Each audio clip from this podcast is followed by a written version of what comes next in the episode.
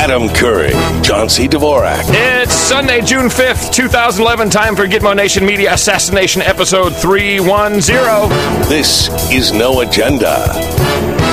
Podcasting live from the pre Hot Pockets Gitmo Nation Tour 2008 mobile studio, currently docked in Borrego Springs in Gitmo Nation West, the People's Republic of Southern California. In the morning, everybody. I'm Adam Curry. Hello? Alley, where uh, it's uh, it is what it is. I'm, what what happened? Just who are you? I'm John C. Dvorak. It's Craig and Buzzkill. In the morning. I'm sorry. We might as well we might as well mess it up in the uh, early on in the show. it was what did you do wrong? I just everything. well, you, yeah, I just did everything. You got different wrong. buttons. You got new buttons. Yeah, I do. So uh, here's what I realized. I, you know, when you do right. So by the way, in the morning, everybody. In the morning to you, Adam, and in the morning to all ships at sea, boots on the ground, and uh, Lois Whitman. Lois Whitman, indeed. In the morning to you, Lois. Now, so um, right now we are in the Hot Pockets mobile as uh, Miss Mickey and I are doing a pre-test of our Gitmo Nation Hot Pockets tour across America 2008. Uh, we are docked in Borrego Springs, California, in the desert. Uh, it's uh, very warm right now, and uh, so uh, we've been on the road for three days, and you learn a lot about what you forget. And so, let me work backwards from what I forgot. So I have the new mobile setup. This is the first time we're ever trying it. so far, knock on knock on wood. So far, so good. Knock on vinyl. Yeah, indeed. The whole thing is carbon fiber, plastic, whatever it is. Um, so I I have the you know dual monitors. I've got the uh, jingle machine here. That thing all works. Everything's perfect. I also have the um, uh, the control board for to to do the faders. Except I forgot that um, with the new setup, I have like a little external Behringer uh, external audio device. That's how we're actually getting everything to you and yeah. making Skype work. But I didn't have an extra um, USB port to plug in the control panel, and of course, I neglected to bring along my uh, USB hub. The hub, yeah, yeah. So, uh, so I got to control the controls manually, and uh, I potted you down. I'm so sorry. oh, so when I was yakking, nothing yeah. was coming through. Eh, very soft. Hi, I'm John. it was there. It was just very quiet. He always likes to keep me low. You're very low indeed. So, um, yeah. So we're on the road. We're rocking and rolling. Sounds like a, it's an auspicious beginning. So when are you leaving for real? Uh, Mid July. I don't think we've actually pegged the date yet, but uh, Mickey celebrates her birthday on uh, July 8th. We have a big party on the uh, 9th. I think you're invited. Did you get an invite? No. Yeah, then you're not invited. Okay. it's July My daughter's 8th, birthday is on the 11th. Yeah. Yeah, the ninth of this party. Yeah. Yeah, your daughter's on the 11th. Well, you could make it back. So we'd celebrate on the 9th, you sleep off the hangover on the 10th, and then uh, you're back on the 11th. No problem. So um, we and actually, then you leave? And then a couple days later, we'll leave. So, so you got to get your your flights. You got to get some flights, and then you got to load everything into into luggage and boxes, and then you have to hope that those things show up at the other end of the of the flight. Now you know why we call him the Buzzkill, ladies and gentlemen. Yeah, so we have uh, Baroness uh, Maggie Vincent of Virginia, of course, has kindly offered us uh, her uh, her Four Winds uh, RV. What, what, if you go there and find that her address is just an empty lot? She doesn't really exist. the, well, we'll figure it out, won't we? I mean, that, there's a lot of stuff that uh, when you do a trip like this, there's a lot of variables. I don't want to just throw wet blankets on things, but uh, yeah, no, we're, we're actually no, we're actually sending uh, a box of stuff ahead and uh, so ah, it, now there, there you go. Now you're thinking. Yeah, so there may just be a box. What if you go there and find out that this stuff has been sold and she doesn't really exist? Yeah, you know, I don't know, John. Why don't you tell me, Mister Know It All, Mister Smarty Pants? So uh, we we made a list of. Th- this is really good that we're doing this. We made a list of things. I that, think it's uh, a great idea. It's like that bit where the guy gets in the cab in New York. He throws all this stuff in the trunk, and the guy takes off. no, yeah, Yo-Yo Ma's cello. no, so uh, so this is a great trip because we you know we've um, We've already figured out a lot of things that we need to bring. One of which would be a fan for the mobile studio, since I can't have the air conditioner on. The air conditioner sounds like I'm in a in the en- in the engine room of a boat. Uh, so I can't have that running while we're doing the that's show. an interesting point. Yeah. Yeah, uh, and of course, yeah, good. Well, this is good that you take a shakedown cruise. Yeah. Another thing that would be really good to bring along uh, is a corkscrew. I would hope. yeah. So we're up. At, so the first night we stayed up in uh, Joshua Tree National Park, and there's Make sure you ship the corkscrew in one of those boxes Yeah. TSA will steal it. yeah. So uh, the first night was Joshua Tree National Park. We're up there, and of course, there's no Wi-Fi there. It's just a, a campsite with nothing, uh, and and no, absolutely no cell phone connection. Although um, I have to say, I have three networks with me. I have T-Mobile, Verizon, AT and T. So far, AT and T wins hands down as it comes to coverage, at least where we've traveled. You, oh, there's another thing to do. What? When you're on your road, keep a map with you, and then put the coverage information down, and then you, it's like a, it could be a scandal. What am I? Consumer Reports? I think so. no. Well, we'll figure it out. But Verizon definitely not as great. Not in the parts we traveled. But anyway, uh, it was awesome.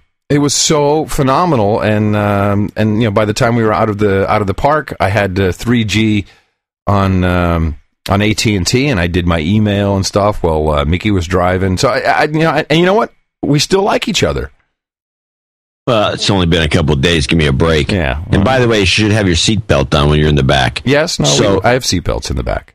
Uh, so, um, can you tether the the 3G connection and make it so it's possible to do Skype or not? Not enough bandwidth. Yeah, or yeah. No, if if we have uh, pure 3G with AT and T, um, I think we could probably do a show reasonably well. I have to shut down a lot of stuff, even on this uh, park Wi-Fi. I got to shut down my email and everything because it's all like shared bandwidth and stuff, and and Mickey can't be on the computer. Um, but it's reasonable, and so you know, again, knock on plastic. So far, so good. So it's going to be a hoot, man. It's going to be great. stream? Are you streaming? Can you stream? From uh, from 3G? Y- Yeah. Yeah, I think so. I think we got like uh, you know an average 250 to 300 kilobits upstream. It should work. It's about what, are I have using- now. What are you using? What are you using right now? right now, I'm using the uh, the park Wi-Fi. What park? where we're the park where we're parked, of course. You're in a park. What kind of a park? Is it a national park, a No. state park, a local park, Borrego regional park? Springs. Are you kidding me? Borrego Springs is outside of. It, there, it is a national park that we drove through to get here. This is basically a golf course with RVs. Oh, okay. So you you're there with the old farts. Uh, No, they're not that old. I, unfortunately, I have to say some of them are probably not more than like six or seven years older than I am, and I'm like, oh my god, is that Yeah, what I have you're, headed for? there. this is the future. You're witnessing the future. it's time traveling to the future. I could do it Yeah, though, John. I can see you making a life out of this. I could. Be honest about it. yeah, I could. I could totally you're paranoid and cr- crazy enough. I could totally do this. Hey. John, I'm in Ohio. But we Gotta bring back the show. What's it? What's in? Remember the good days. What's interesting though, you know, when you're RVing around, is 99% of the people you meet are of the slave variety who have their eyes so firmly shut they have no clue. You hear the conversations, you're like, "Oh wow, really?" Yeah. So we stopped off at um what was that? C. um, see, I got to write all this down. Uh, Salton on Sea. Have you ever heard of that? Oh, the Salton Sea? Yeah, well, it's Salton That, that is just a bunch of, that's just a dead area? yeah, with that trailer park. It's got a dead trailer park? No, well, the people in there are alive, uh, but barely. And then we had lunch at uh, at some like place. We had That's just the lad. That's the refuge of the lost souls. oh yeah, yeah. We had just missed the luau last weekend. Darn. Um, but it's fun, you know. You sit there and you listen to people. And by the way, uh, smoking indoors uh, rules and regulations don't apply in Salton on Sea. Want an ashtray? Yeah, thanks. That's cool. Uh, anyway, no, it's uh, it's it's going to be great, and uh, and every anyone who was out there in Gitmo Nation and uh, would like us uh, would like to offer us uh, some form of uh, hospitality or services, uh, just email Mickey at curry.com, M I C K Y. And uh, we've got so many cool things coming in, John. It's unbelievable. We, we yeah, could be on the road gonna, for how are you going to organize? Well, I guess Mickey is very organized. I, I know that, but Yeah. what are you going to be able to? You know, I it seems to me you're going to get too much to do. You're not going to be able to Well, fulfill. yeah, all there's the no way. There's no way we're going to be able to get to everybody. Uh, I don't think. And also, there's a lot of people in the same place, so we may have to like combine stuff. Also, Have a meeting. Yeah, we'll have a meeting. Also, um, you know, we, we will probably also need a little bit of time to ourselves from time to time. Nah, You know, there's you have plenty of time to yourselves driving. yeah, but what you notice is like the show, the work that goes into the show when you're at home and you've got you know like 20 megabits down and two megabits up. That makes a big difference when you're on the road and you're on Wi-Fi, you're on 3G. Work goes slower, and you know I can't watch C-SPAN yet because I don't have the the uh, even though the many of the parks have uh, cable hookups. Uh, so basically, I'm watching C-SPAN over the internet. Can you Yeah. say buffering? Yeah, it's painful. Yeah, C-SPAN has the absolute worst video technology you could imagine. Sucks. They should just put all their stuff on YouTube. So horrible. Yeah, they should. Why don't they? I don't know. Someone paid eighteen million dollars for that website. Got to keep it. Got to keep it rolling. Got to keep it used. So, anyway, um, I was able to do uh, plenty of work yesterday, and I'd have to say, John, the uh, the number one thing on my mind is the possible biological attack in Europe, as everyone is now pooping their guts out. Well, I want to hear what you think. Well, I have um, absolutely no. Well, there's a couple things. I don't have any thoughts. I don't have. but I, got no thoughts. biological I'm empty. I got nothing here. Germany. Well, there's. A, I want to play a couple of uh, quick clips about this. Most of it from Euronews, which I like because they seem pretty uh, impartial. But the the most important one is from Russia Today, who of course are anything but impartial. Um, but this is a, this is a big deal. I mean, you know, I have a lot of contact with people in Europe, and this is definitely a uh, well, it's it's definitely a, a, scary situation. Nobody knows what they can eat. People are dying. Uh, now, it's not huge numbers. You know, 18 people dying from uh, uh, from anything is not you know overly concerning. But if you don't know where it's coming from, and it could, and it could be in your next cucumber.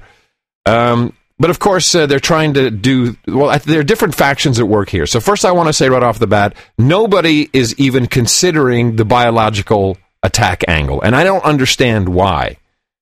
You know, isn't this what we were told uh, in the United States? Is like we, you know, the most important things for our security, food security. We had this whole food security bill for this very reason, so everything is tracked. Now, mind you, we don't have it here in the states. But why isn't anyone? uh, Shouldn't these guys who passed this bill be coming out and claiming that they're so awesome they did this? Like, yeah, we won't have that here. We, you know, we got food security, not like them I- you know, Europeans. I, I, I'm actually kind of baffled by it. I didn't take that angle because I was looking at some other stories, but now that you mention it, uh, I would think that you could use it as a political football, obviously, just as you said. And nobody's doing that. And the other thing is that kind of leads, that would lead you to think that the, the way you're thinking is the fact that they still haven't isolated the, uh, the source. The source, which is which is what you want, right? You need to isolate. Yeah, you want to isolate the source, but you, by by now, I, was thinking they're just incompetent boneheads, and they can't isolate the source because they don't know what they're doing. Because we isolate the source uh, uh, on these breakouts within a couple of days, always. Yeah. Yeah, we can track it back pretty quick. And and I don't even know how that works, how the how the tracebacks work, but we seem to be able to do it. They they haven't done it. and It's been over a week, I think. All right, so there's a couple of fractions at work here. Uh, the first, of course, is uh, calm down, everybody. Don't panic. Despite almost 200 new cases in Germany on the first two days of this month alone, infection rates of the virulent strain of E. coli are said to be slowing. If true, it'll be good news for the country's fresh produce suppliers, whose livelihoods have been decimated in the wake of the outbreak. Uh, wir sind ja jetzt so weit in der The vegetables are just ripening now, she says. The salads come in, parsley, radishes, all the stuff that can be eaten raw, but people don't want it. It's all just lying Die around. Leute nicht mehr. Es liegt wie Sauerbier und Spucke. At least 18 people have died and more than 1,800 been infected by the bug since it was detected on the 1st of May. Germany's apologised for initially blaming cucumbers from Spain, but that hasn't stopped hundreds of thousands from being binned. The percentage of people who actually have severe complications is higher than we expect, and we, we usually expect to see that in children and in uh, in older people. So it's very unusual for us to be seeing this in, in adults. Scientists say the E. coli strain is a new hybrid form toxic to humans. Consumers have been warned off fresh produce, but EU specialists now say the warning may not be justified, as the source has not yet been identified. Okay, so uh, there's the the guys. I didn't realize it. I'm Yeah. sorry. No, well- I didn't realize it was May 1st, and they haven't identified it since May 1st. Oh yeah, no, it's it's been going on for a while. We talked about it on the show that early. We I were- know we talked about it when it when it started to break, but I didn't- I I guess it, uh, time eludes me. But the fact is that they, they had Really? a month to identify the source, and they can't do it. That's not good. No, it's not good. So, um, so I think those are the guys who are supposed to be responsible for tracking it are, are basically saying, "Oh, don't worry about it. You know, it could be slowing down. It's okay." Um, but obviously, it, it's still a problem. We're working on it. Uh, then we get this report. Doctors in Germany are hoping a new antibody therapy will be effective in treating the deadly E. coli bug that has so far killed 19 people. Anti, what was it? What did he say there? Did you catch that? It was like anti Antibody therapy. Isn't that isn't that a An- va- antibody? isn't that a vaccine? Well, I would think, generally speaking, it would be, but I don't know what they're talking about. They may have some other me- mechanism. There. I don't know. I don't know what they're wh- why they said that. I have no idea. Well, because I think I think that they're going to come out with a vaccine, and uh, we have to be very careful, you and I, because if Russia today ever gets some hot chicks, some hot blonde chicks to to host their shows, we could be out of a job. Because listen to this report; these guys are so uh, like this could be. Hello, everybody. Hello, everybody. This is Russia today with no agenda. Spain may launch legal action against Germany, which prematurely And by the way, for those of you who uh, are wondering, she's not hot. Okay. Pointed to its cucumbers as the cause of the fatal E. coli outbreak. The hysteria over Spanish produce has crippled the country's farm exports and cost millions of euros in just a week. And while the source of the infection is still undefined, critics believe the pharmaceutical industry may be the one to benefit from the vegetable panic. so already you're set up. Ah, really? The pharmaceutical industry will benefit from this. No kidding. Some cucumbers kill, that much is clear. And it's also become apparent that although Germany blamed Spain as the source of the E. coli, it's not. That's costing innocent Spanish fruit and vegetable exporters around 200 million euros a week. But all this maneuvering, all these statements show an absolute lack of responsibility. What is happening today is a checkmate to the Spanish vegetable and fruit industry. It's absolutely unacceptable. A useless weapon has been produced which will be of no use to anyone. Now, do, do you hear the words that are used here? So it's an attack from Germany on Spain, obviously. It's a weapon. This is what, and that's not even Russia today's, it was their translation, but they're calling it a weapon, and it just gets better from there. Neither the Germans nor those who are suffering from the disease, and it will incur huge losses on the Spanish agriculture. Calling the European health watchdog discredited, Russia says it had no choice but to ban all fruit and vegetable imports from the entire European Union, a reaction Brussels called disproportionate. Russia says it was clear from the beginning the Spanish weren't to blame. It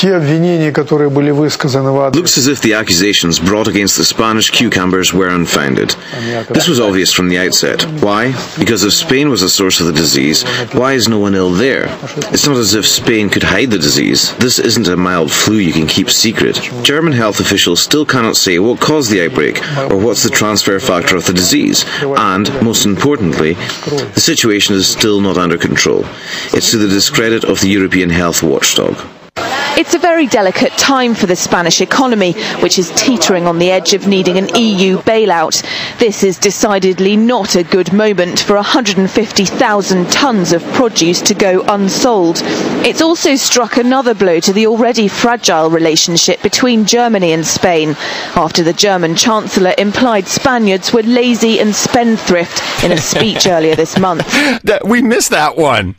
So the beauty. well, I mean, it, it, I mean, this doesn't help the Spanish economy, which is already in the tank. I mean, it's almost I can see it being a uh, a uh, financial attack. It's like, well, this is why they're calling it a Uh, we're at weapon. it. Why don't we just blame Spain and screw them? Yeah, this is why they're calling it a weapon. I mean, it could not be a more perfect storm. I can't believe that Germany would say something like that. And of course, we I don't even know who said it first or where it came from, some ministry of truth. But yeah, it's like, hey, you know what? You're not paying us back. Oh, really? Okay. So then why don't we just uh, stick it all the way in and then move it I'm around reminded, I'm reminded of the situation that occurred when we had a little tiff with Chile. Uh, this was back in the 80s, I think, in the mid 80s. And then all of a sudden, somehow, two uh, grapes that were being imported from Chile were found to have, seriously. Uh, and I'm everybody, sorry, nobody just paid two any grapes? attention to the Just- fact that this was bogus. Just two? Two grapes. Two, two singular grapes? Two grapes. It's two singular grapes were found with a pinprick and injected with strychnine. Oh, I remember that. Right. Yeah. Oh and they found God. these two grapes somehow amongst the billions of Amazing. Yeah, we found your grape, bitches. And they found these two grapes and they they stopped all imports of Chilean table grapes. And it, it put their, their little their industry in a tailspin, and then they, all of a sudden then they they they resolved it, and then it just disappeared from the news cycle, and then nobody ever explained anything about it, and the whole thing was bull crap. Because how do you find? And they showed. I remember seeing the photo because I actually wrote an op-ed about this in the San Francisco Examiner. I oh. saw the photo because I've obviously been deconstructing You're the a, gra- back you're, a- you're a grape expert. And so I saw the grape with the whole the pinprick. I'm thinking, how do you find this grape? It's ridiculous. this is bull crap. Right. So there's more, of course, to this report, and this kind of winds up uh, with the third fraction, which we are all expecting. It will overturn cost billions simply because No, no, not a fractal, a fraction. Faction. I'm sorry, faction. A camp. A cabal. Oh, a faction. Okay, faction. A gang. of the loss of product, loss of sales, and disruption at this time, which is particularly uh, an important time as the harvest comes through on perishable goods, which you cannot This is uh, an economist, by the way. Hold back or resell. Cynics say all this is just the media whipping up its latest health hysteria. In 2005, the United Nations warned the world that bird flu could kill up to 150 million people.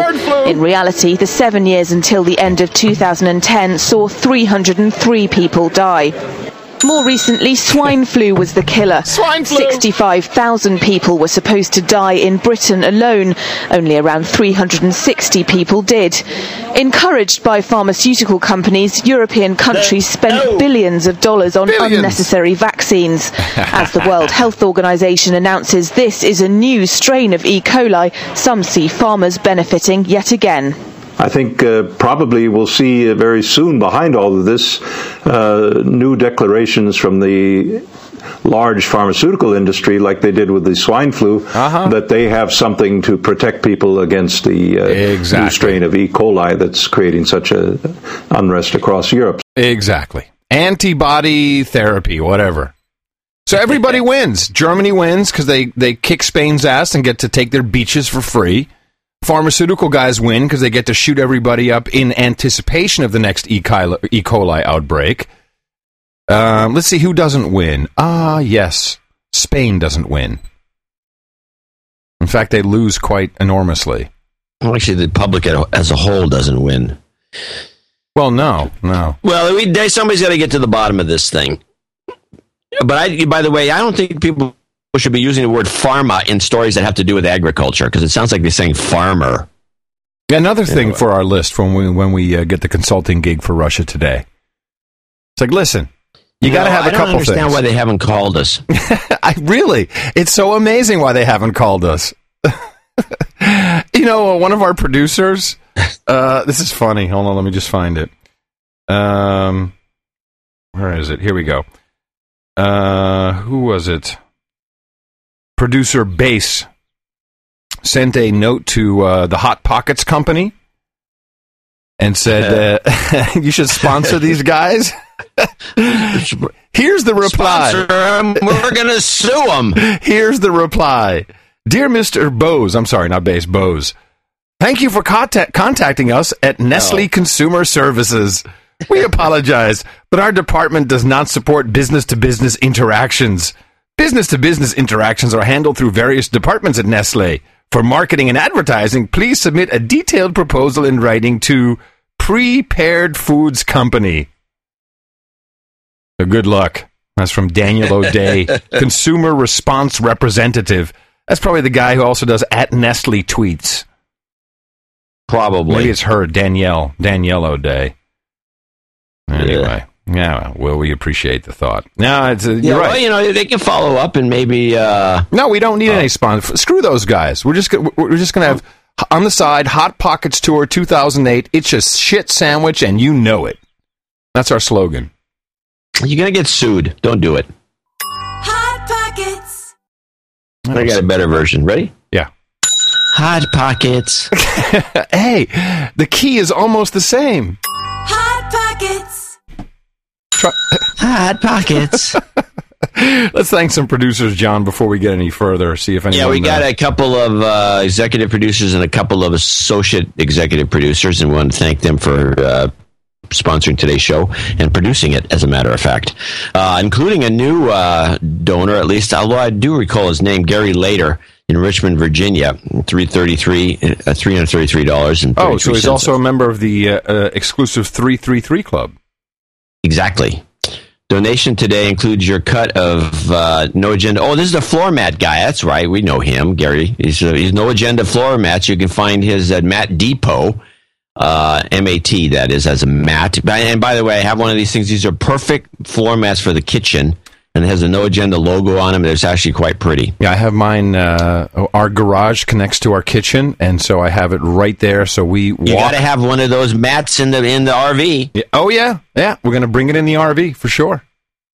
Right on. Yeah, like maybe bring a maybe you could sell a couple out the back of the trunk of the RV. We got to be selling something, So- dude, because this thing does eight miles to the gallon. We're gonna need to have to raise funds somehow. yeah, t-shirts, mats. I'm like, we're you know, on cruise control. albums. so just CDs. Autograph some CDs. Just buy anybody's CDs. It doesn't have to be yours. Yeah, uh, here's a here's Jennifer Lopez. Here's a J Lo CD. Let me just sign it for you. Hey, Lady Gaga, cool. Yeah, we're like you know, cruise control. We're folding the the mirrors No in. agenda tour and truck stop uh, swap meet. and I need to bring a hose to siphon off someone else's gas.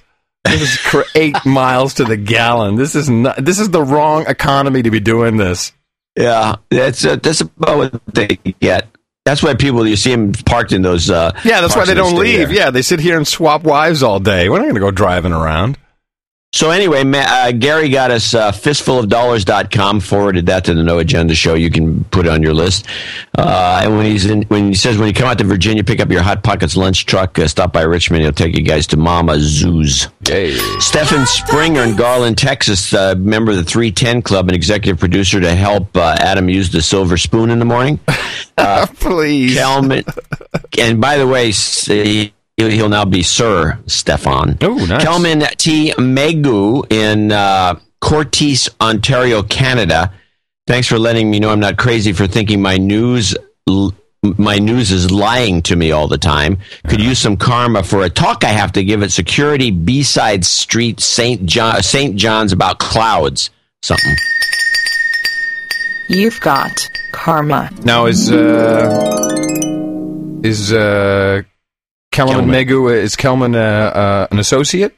He's an associate. Okay. Came in with 22222. He says the big security risk to life and liberty is abuse in the cloud, which I agree with. Yeah. And you two seem to be the only ones tracking privacy and telecom issues at this level. Yeah, he sent me a somewhat longer note actually, uh, very interesting. Uh, Jamie, you want? Is there anything that we need to read? Uh, no, not now. No, no, it's okay. Jamie Stubblefield in Chattanooga, Tennessee, which would be a great little place to stop by when you're on driving around down there. By the way, Oh, Tennessee's yeah. got some great little towns. Hey, squirrels, little old sysadmin here, Fortune 500 insurance company. The engineers told me about the show, but continued to smell douchey. Can you bag them, Jason, Bob, and Dave? Yeah. Douchebag. All of you guys, with their bagged. You've been bagged. Jason, Bob, and Dave, you've been bagged. Douchebag. Also forwarding the domain noagender. dot dot com. no agenda. Hold on, I got to write that one down. No agenda. That's for the Chiners amongst us. No Yeah. agenda. So he's in. He's in for two hundred. He's the associate executive producer. I want to thank all of them and all the rest of the people who donate to Dvorak.org slash na, noagendashow.com and uh, noagendanation.com and uh, noagendashow.com. Dvorak. Please continue helping us out. And Slash N-A. Yeah. Don't get too close to that mic, man. I, I don't have all the processing uh, that I can. I Uh, can't well, handle okay. everything. Well, anyway, I want to thank everybody for up. Maybe, let me fist it out a little bit here. I just okay. measure the distance. Fist it out. What do you do? What do you mean? You're fisting your microphone now?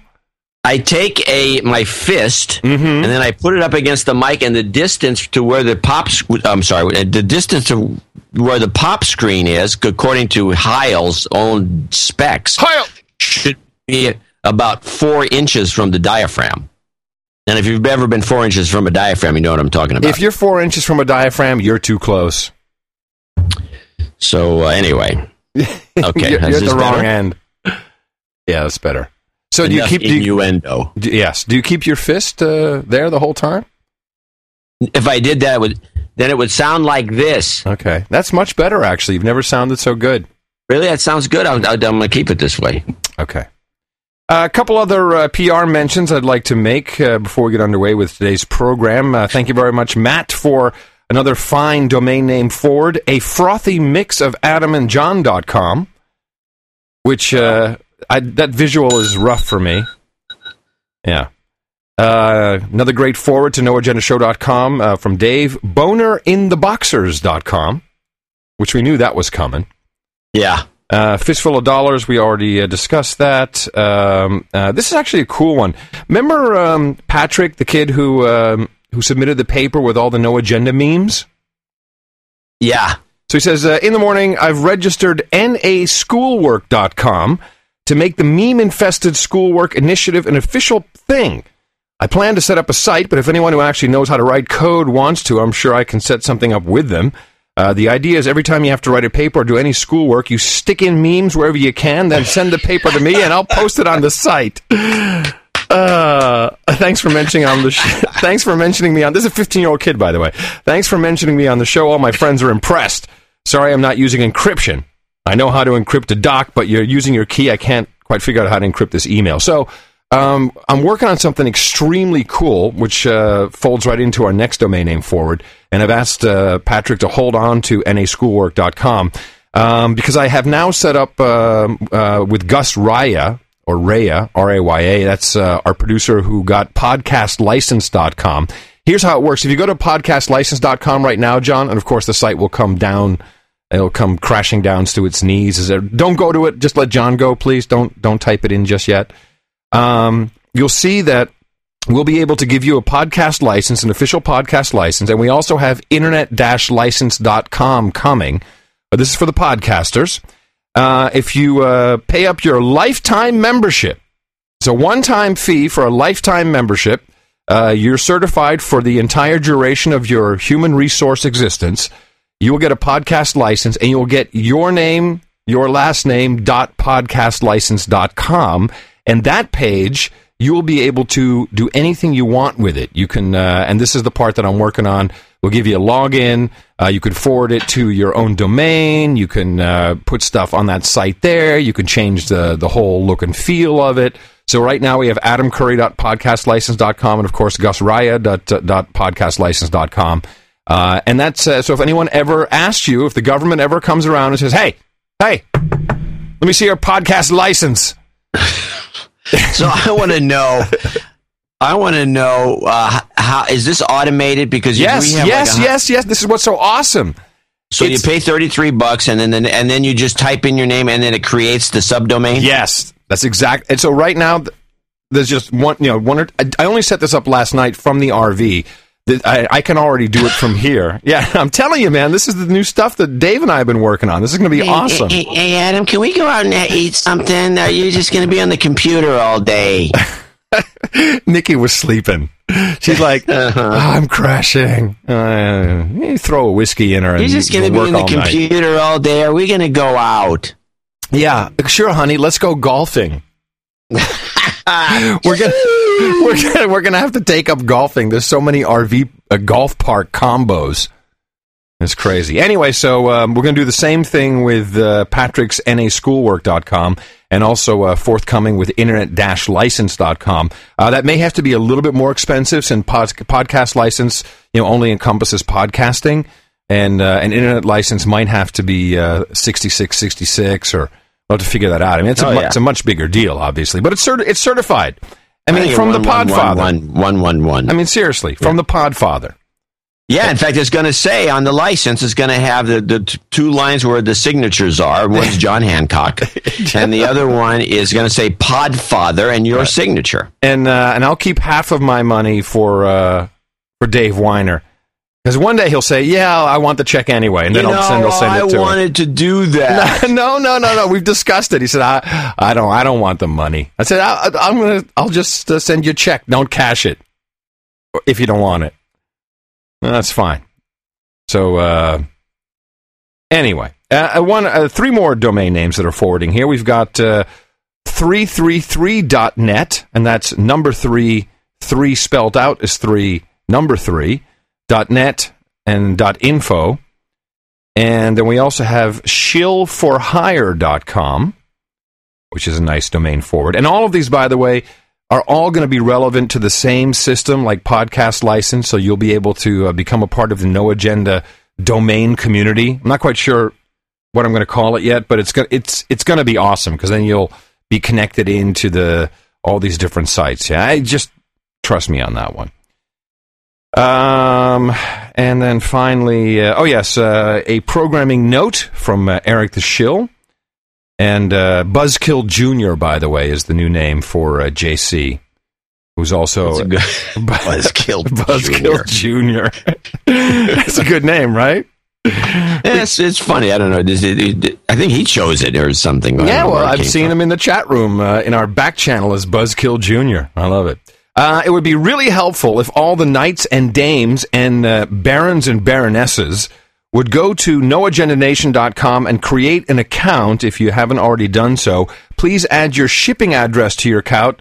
Uh, at this point, he's received a few change of address emails, etc. So we've got to start organizing ourselves better. If you are a knight, a dame, a baron, or a baroness, uh, and you uh, you want to take possession of your ring, which you're in the the rings are in the velour presentation boxes, along with a stick of sealing wax and your official uh, certification. Uh, will be on its way to you, and I'm very excited about this. I can't wait to see mine. Uh, I can't wait to take pictures. What's your ring size? You don't even know, do you? Yeah, I do. It's an uh, eight. Hmm. Size eight. What's your ring size? I don't know. I have no idea. Big mouth. I just said. Yeah. Uh, uh, and, At least uh, I'm honest. Yeah, and then uh, and Miss Mickey is also an eight. Shill. Oh, really? Yeah. Now we we can wear the same rings, and that's perfect I because think I, I only have to get one. ring? Yeah, I only have to get one. I need the one with the diamond Diamonique on top, and then I can propose and take the ring off my finger and say and propose to her. It's perfect. An awesome system. All right, everybody, thank you so much for your PR efforts. And of course, we want to uh, especially thank our uh, uh, associate executive producer, uh, producers, Kelman T. Megu and Jamie Stubblefield, our um, executive producer. Sir Stefan Springer, who is also 310 Club member, member, and our executive producer and exclusive 333 Club member for this episode. Of course, you can still get in on that. 333 is on the way. Uh, Gary Later, thank you all so much. This is an official credit. We're not like those Hollywood phony baloney douchebags. Uh, if uh, you need someone to vouch for it, we'll be happy to do so. Everybody else out there, you know what to do. Our formula is simple. Go out and propagate it. Our formula is this we go out, we hit people in the mouth.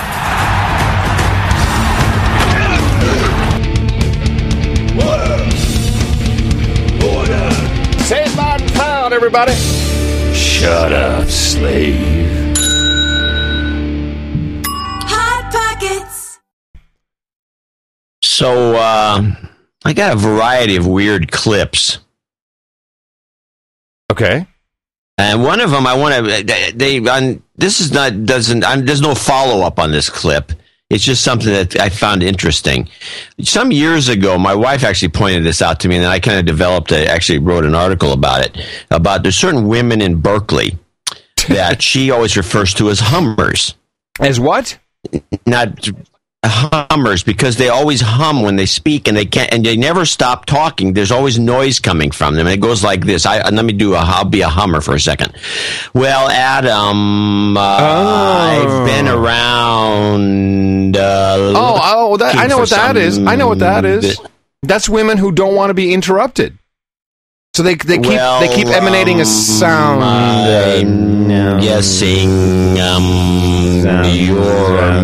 right. So I found that the new editor of the New York Times is a Hummer. Is a slow-speaking Hummer, and I would just slap my head and say, "Oh my God, this woman's got to be the worst in a meeting, and she runs meetings all day." Just play the clip. chief, among many other things. She joined the Times from the Wall Street Journal in 1997. Jill Abramson, congratulations and welcome. Thank you so much, Jim. First, just on on the personal level, what does it mean to you to become the executive editor of the New York Times? It means the world to me. Uh, I grew up. this is great.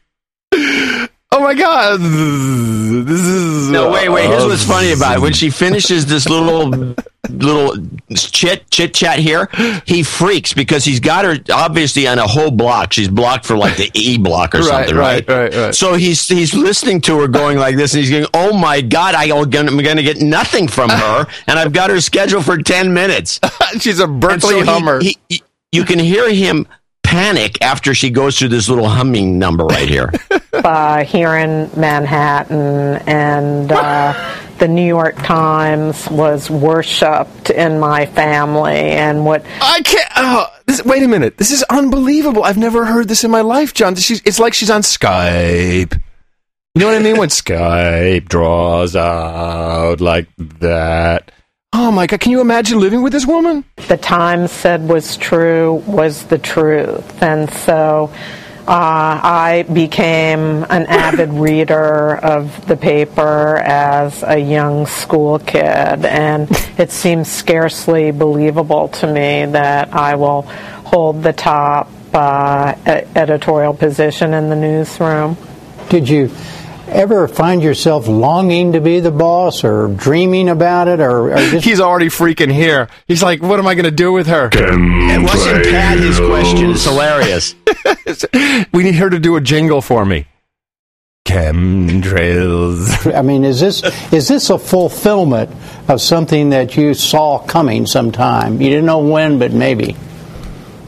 I it, that that's a great description, Jim. Uh, I hope that it would come, uh, but felt like definitely it was a maybe. Uh, I knew because I worked so closely with Bill as his managing editor. Uh, I got to see his job up close and how much fulfillment he got from it, and we both working together got such a kick out of running the news report that sure on certain days I would think, boy, it would be nice to have that job. But being managing editor for news was a very sweet job itself.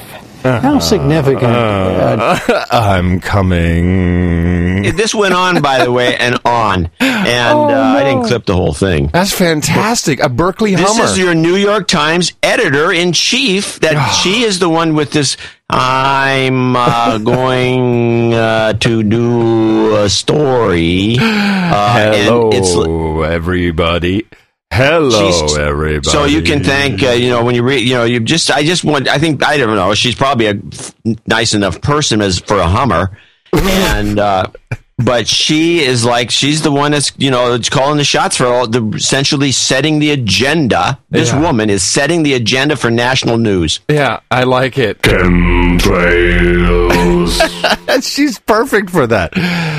On the um, topic of chemtrails, I am the. Thank you, Jim. I am the. It's like a Buddhist monk.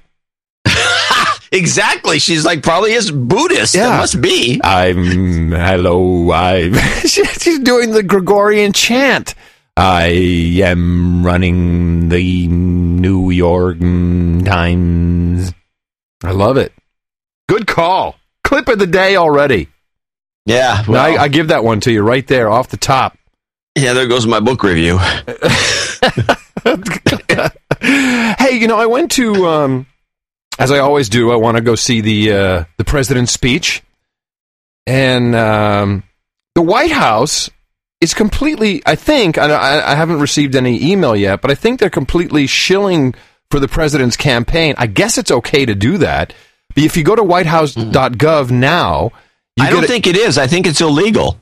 well, there's a there's a there's a welcome page, a splash screen, if you will, and uh, and it says, uh, "Would you like to sign up to get periodic updates from President Obama and other administration officials?"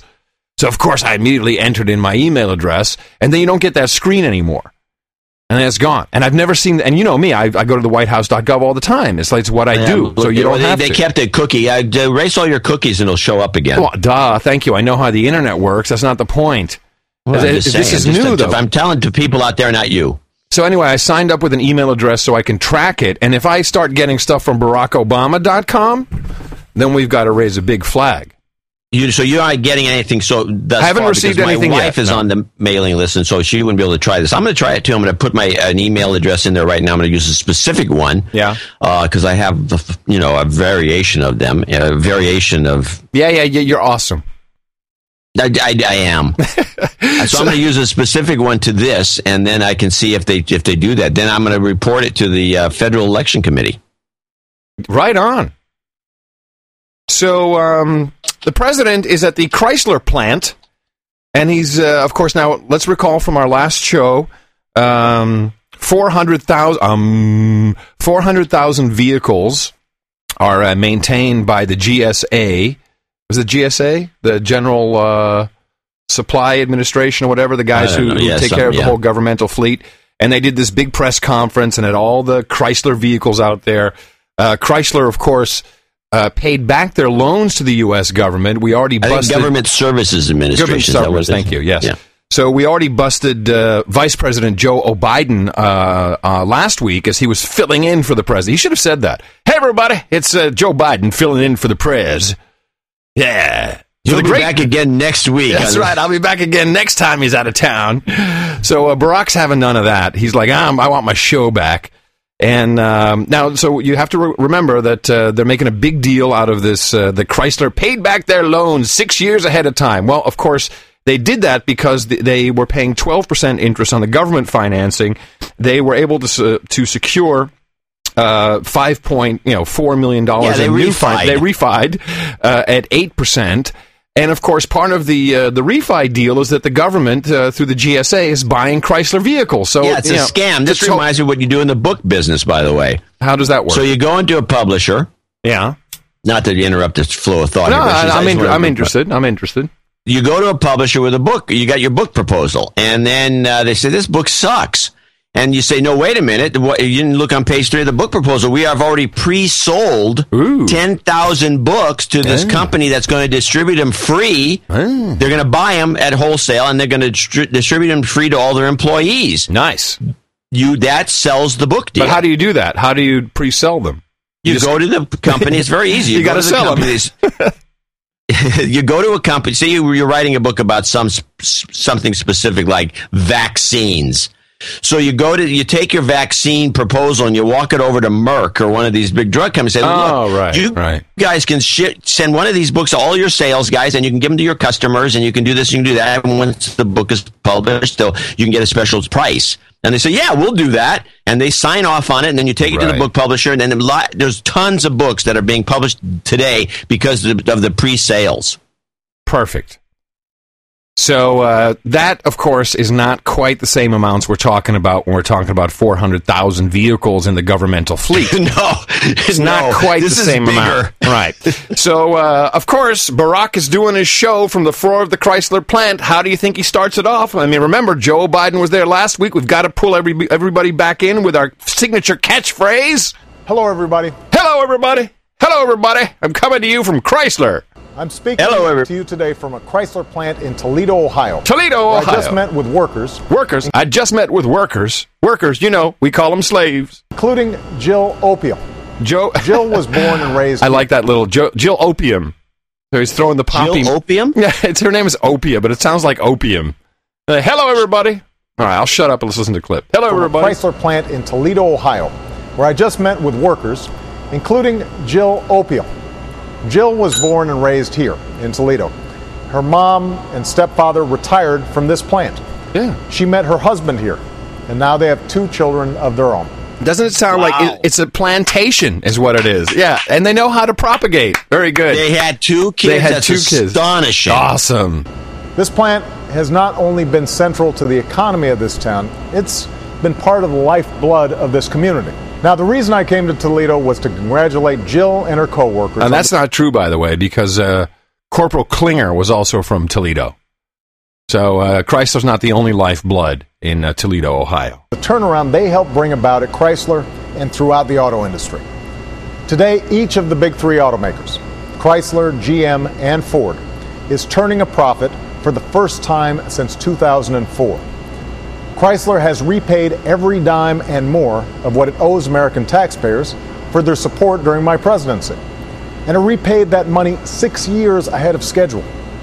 And this week, we reached a deal to sell our remaining stake, and that means soon Chrysler will be 100% in private hands. Yeah, of course, he doesn't mention that it's in private hands of the other note holders who they switched, to, they refied with. So I don't like that. I don't like him taking credit for something that really isn't credit worthy. All that he did is he screwed these guys by. And Chrysler, I believe Chrysler didn't want the bailout money in the first place. They were privatized. I don't think they needed it either. Yeah, no, they were forced to take it just like the banks in 2008. Now, here's the crazy one. So, do you remember what uh, President, Vice President O'Biden said last week about you know what the perfect life is? No, I don't. Remember, it was like uh, go to school, work hard, Oh, right. retire with Oh, yeah, dignity, yeah, shut up, yeah. slave, and die. Oh, this Birth, is death, the work. yeah, yeah, death, yeah. Well, this is yeah. it. This is this is the American dream, ladies and gentlemen. Brought to you by Barack Obama. That's how we'll build an economy where you can see your incomes and savings rise again, send your kids to college, and retire with dignity, security, and respect. and then die. Literally. Now, he makes a gaff in here, which I, you know, they have so many edits in this thing. I would have asked him to retake it, but he didn't. That's how we'll make sure we keep that fundamental American promise. that if you work hard and act responsibly, you'll be able to pass on a better life to your kids and your grandkids. Oh, I'm sorry. Yeah, work, act responsibly, and work hard, and shut up. Then you can pass on a better life of working hard and acting responsibly and shutting up to your kids and grandkids. Emphasis on shutting up. Yeah, sh- well, I, I- he's not really saying shutting up, but I hear it in my head. I can't help it. now, we've got a ways to go. Even though our economy has created more than 2 million private sector jobs over the past 15 months and continues to grow, we're facing some tough headwinds. this is what I didn't get. We're facing some tough headwinds. Because some tough Ted. Did he say Ted wins? Yeah, no, it's tough Ted headwinds. So I think I think he he was re- the the script reads. He means headwinds. I mean, well, I think what happened is the script reads tough tough headwinds, but in his mind he's so used to saying tough times that the T crept in there.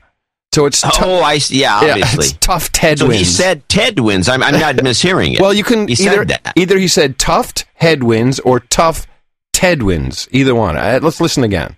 and continues to grow, we're facing some tough headwinds. Lately, it's high gas prices. Whoever's producing that, you're fired. All right, you're fired.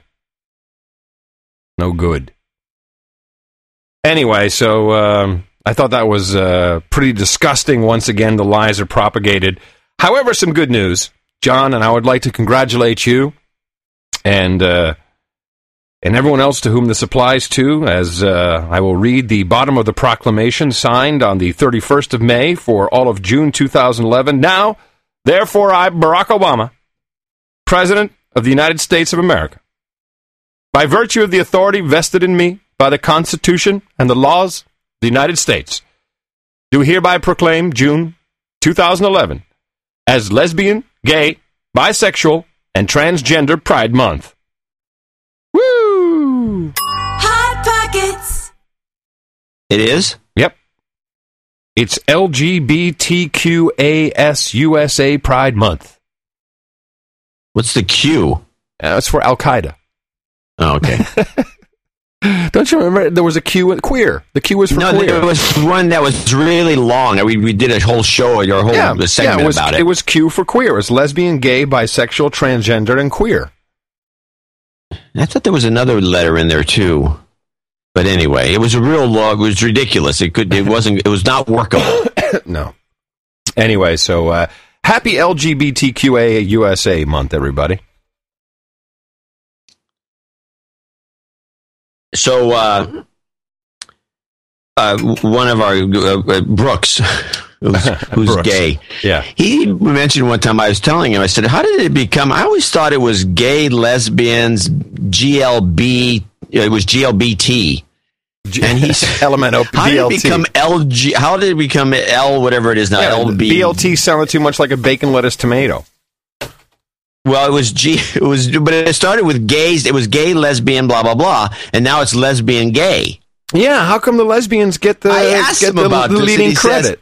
He says, you know, a lot of people are a little irked about that. Oh, really? Interesting. Yeah. Interesting. Yeah, he says he doesn't know when it happened or why it happened, but it's a little irksome. And it used to be that uh, gay women were also just gay. They had to have their yeah, own no, world. they had they, they could be gay. That had to be that'd be a whole separate category. And by the way, I feel uh, left out and discriminated against because there's no mention of bicurious, and I feel that uh, I, I should be able to celebrate my month too. You need a month. I, I need, I, need, uh, I need a quarter. I need a Q. Bicurious. Hey, everybody. I, pro- I proclaim this bi-curious male quarter. I'm pissed off. All right, thanks. I think I have a civil lawsuit on my hands. For sure. So, uh, all right. So let's take a look at. Uh, I got to get back to my list of crazy clips. Crazy clips. What you got? What you got? Jo- Hey, you know Uh, what? there's Can a I just say bunch of it. something? Uh, There, there was. He, this is interesting. Here, play the hex. This is. Tell me. Guess what this is. Play hexafoos. Oh, hold on a second. Sorry. You jumped the gun on me, Johnny boy. It's also uh, 79 degrees here inside, so here we go. It's not bad. Hexafoos. Hexafoos. Can I please have the definition? A three toed or triangular mark put on some Pennsylvania barns to keep evil spirits from the cattle or for decoration. Is this the uh, New World Order graduation ceremony? Hexafoos? Seriously? This is National Spelling Bee. It would be funny if we could have that woman from the New York Times participate. Oh, Hexafoos, uh, E F. But can you spell hexafoos? You can't because it's on the. I can but- spell but- it H E X A F O O S. Ex hexafoos. You got it. Unbelievable. so the, the Ask Adam. This is an Ask Adam thing. Let let play a little another minute of the clip and then we'll Okay. skip the rest. Of it. Okay, okay. Can I please have the language of origin? Uh, it's made up of German elements. Luciferian.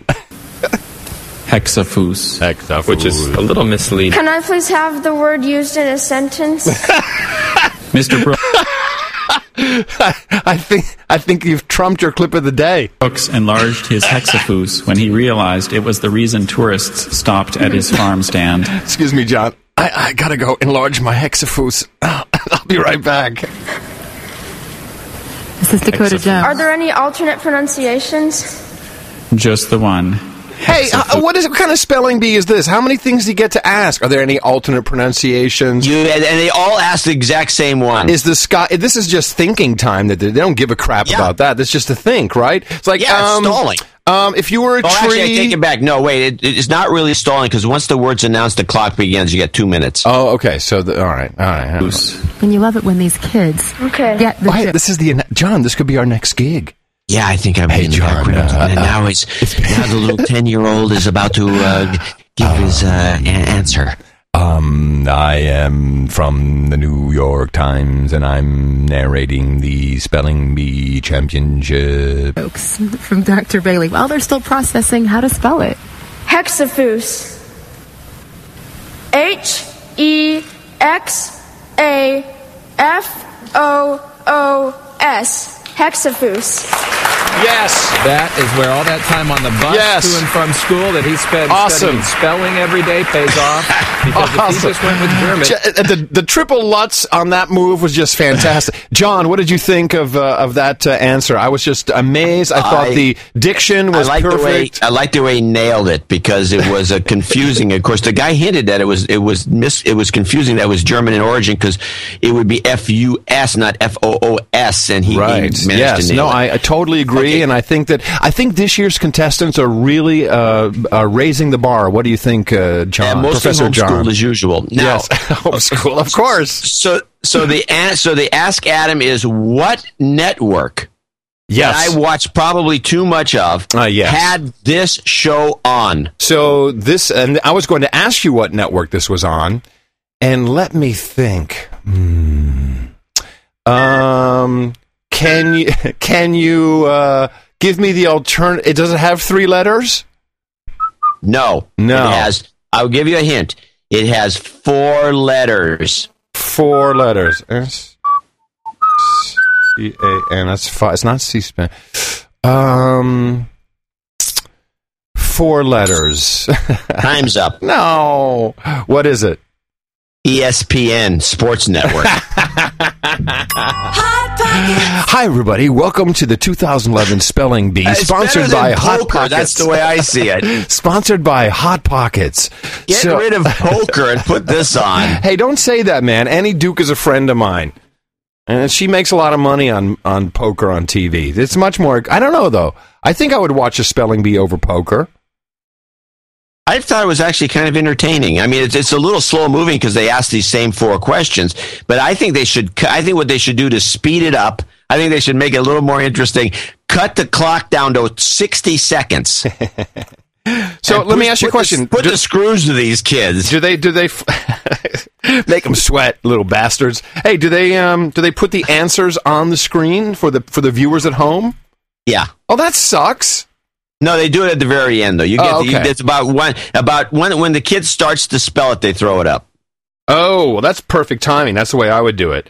I would do it like uh, like uh, Wheel of Fortune, where I'd have uh, Vanna White revealing each letter, like Yeah. some hot chick. We would Yeah, produce. that would be good too. I mean, come on, man. I mean, they, they, but it's a little slicker than it used to be because since ESPN obviously has some input, right? And uh, but I, you know, Can you imagine that pitch meeting? Hi, we're uh, Adam and John. I've got a we're great from idea for a show. we're from the Prime national time. We're from the National Spelling Bee Association, and uh, we really think this will be do great on your network. Um, um, and uh, we're also the uh, hosts, and uh, you know we do the um, the voiceovers. Mm. I love it. What time is So that on? Is that uh, is that on? Uh, does it have a regular slot, No, it's over now. They just did the one one. It was a special. or does that preempt sumo? I wish they put sumo back on. Sumo's actually quite entertaining. That's So, good. uh, Next time, will you please call me when that's on? Because I want to watch in real time. Sumo? That's cool. No, Oh, no, yeah. not Well, sumo. The spelling bee. on for a no, long I don't want to watch sumo. The spelling bee. I like it. Thank you. Oh, I, I would have. I should have texted you. Yeah. Um, so did you see the, the the thing I thought it was the big news that has been completely suppressed? We did have a bunch of uh, somebody blogged it. It's on my blog, and it's is the is the UN and the international report on on the, on the drug industry and how drugs should be legalized. By marijuana in particular should be legalized, and all the rest of them should be decriminalized because this entire thing has been a farce. Yes, and this is yeah. signed off by the biggest names in the business. Yeah, and actually, all of the old world, old Europe leaders are all kind of on board with this. They they all think that this is the way to go. It's very interesting. Which is this the EU clip? Which which clip is this? Or do you No, not? I don't you have, a clip. Of it. Oh, I couldn't find a clip because I have the article, but I couldn't find any clips because it's been suppressed. Nobody wants to talk about it, especially in the U.S. of A. I mean, because let's face it, we have a drug industry that's making people money. You know, it's ruining people's lives and screwing up the, uh, the society, but it's beside the point. It's, you know, somebody's making a dime here. Yeah, there was something else that I was seeing. Um, uh, it's gotten so bad that, and this was from Gitmo Nation East, I believe. Let me see if I can find it. Uh, apparently, uh, people are so strung out on oxycodone or oxy, Oh, yeah. as we call it, that now OxyContin, yeah. Is it OxyContin or OxyCodone? What is I it? think OxyContin is the is the brand name, which I think is still uh, patented. Yeah. And the oxycodone, I think, may be the what the drug Is the is. I'm not drug? sure uh, Yeah. off the top of my head. So- I'll look it up. Yeah, so people are going and robbing pharmacies at gunpoint. At gunpoint, it's like, give me all your oxy, bitch. I'm gonna sh- I'm start shooting in five minutes if you don't start giving me the oxy. I mean, this is crazy. We have people hooked on the wrong drugs. I mean, people are going to get hooked anyway. Yeah, oxycodone is used, to, which is OxyContin, is used to relieve moderate severe. It's a class of medications called opiate analgesics. Hmm. Works by changing the way the brain. Yeah, this stuff's terrible. You looked it up in the big book. Actually, I'm looking up at national NIH.gov. That's where Yeah. it showed up. Yeah.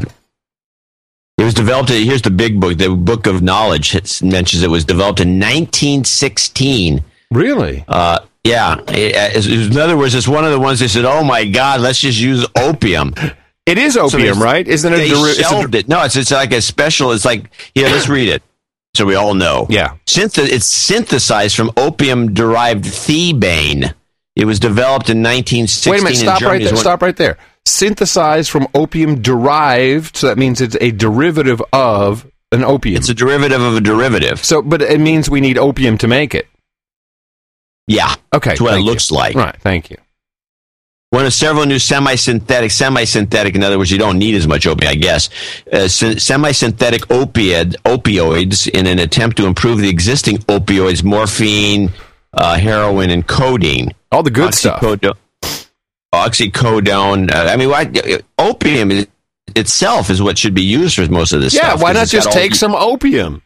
You know, it's because it's who knows. I mean, the health is uh, nothing could be as bad as this stuff as this oxycodone. But I, mean, people. I mean, Br- Rush Limbaugh was strung out on it, taking you know dozens of pills at a, day. pop, Yeah. and he was like a, a major anti-drug guy. But I. But yeah. Right. Th- th- th- That's that should give you pause right there. But I guess you can function okay if you're on the um, if you're on the oxy. Oh yeah. Well, you can with all these these things. So you're you're crazy strung out, but you can still function. You can still do a show. Hey, we can still do a show. So it makes me one. You know, you think of you know going back to Afghan. I do have a clip from Afghanistan uh, about Afghanistan, which makes me. It's and you, you listen to this clip. It sounds as though uh, Karzai is probably strung out. Well, his brother is the biggest dealer in Afghanistan, so uh, it makes sense. So we just have a, a couple minutes left. Um, what happened with Karzai? Um, Crazy town. No. Wait a minute. Who's saying that? She mumbles this in the background as soon as she's asked the question. This is a woman who just wrote a book called The Taliban Shuffle, and our book club should take note and put this book on the uh, on the list. Her name's Kim Barker. She's an ex Chicago Tribune reporter that went rogue and decided to write books and quit the business. And she and she's kind of a clownish character. She's She said funny. she said crazy town. yeah, he asked the question. and She mumbles before she gives her answer. She goes crazy town. By the way, this is this is the guy, lest you forget, that wears the Batman cape and has the hat made out of sheep fetus. I mean, I don't I don't need to read no book to know this guy is 100% crazy town, okay? She says that she's one of the last people that got to interview him, and he won't take interviews with any male reporters. The female reporters apparently in Uh-huh. Afghanistan have an edge over the men. That's what I'd do if I was king. And uh, I'd be like, and, and she uh, she anyway, you can hear this whole thing, and it's quite funny. One important question: Is she hot? She's she's uh, she's uh, not unattractive. so we just have a, a couple minutes left. Um, what happened with Karzai? Um, Crazy town. Um, Karzai. There's a couple different things that I think has happened with Karzai. First of all, we set him up pretty much to fail. We love a leader who speaks English and dresses well. We do. Um, we especially love a leader who. Now, how can she say dress as well when he's wearing a fetus, uh, sheep's fetus hat? Can control their country. We like dealing with one-stop shopping, which is why we kind of like having um, Musharraf in Pakistan. We kind of liked having all those uh, horrible dictators in the Middle East. I, I mean, I think our foreign policy does. We we preach a lot about democracy, but we like having a strong man to deal with. And so I think that in the very beginning, the sense was, okay, here's our guy. And also the Bush administration, we loved having our guys in places. Uh, and so Karzai was our guy there. I mean, can you remember when um, when uh, the Iraq War happened and everybody was saying, God, if only there was a Hamid Karzai in Iraq, you know. God, um, think about that for a minute. So, and I think that over the years, Karzai is paranoid. He's known to be paranoid. Um, he has become increasingly isolated. He's, you know, he's basically in this palace by himself. If you haven't read the story by Elizabeth Rubin about him, um, it's it's a great story in the New York Times Magazine, and it, it pretty much describes how he's got to this point. And I think that he's caught between this whole idea that he really believes inside he is the person who's going to save his country. He really believes, I believe, that the West is against him and that America is trying to kill him and America is killing people there. I think all these crazy press Wow. conferences he gives, he actually believes that. And that's a problem when your partner has turned into the person who publicly, like, he, and he's always doing a wag the dog thing, you Right. know. Allegations of corruption in Kabul Bank. Look at this Florida preacher who set a Quran on fire, and then you know you get riots where Afghans end up getting killed and UN people get killed, and Yeah, there's this great observation in the book about uh, the, everything will be going to hell, and Karzai will come in at the when, when everything's kind of over and, and, and appeal for calm. That's his way of doing things. Yeah, Yeah, yeah, Um, so, last thing, uh, you mentioned Charlie Wilson's War, which is a terrific book turned into a terrific movie. Well, I think that this is a terrific book, and this could be a terrific movie.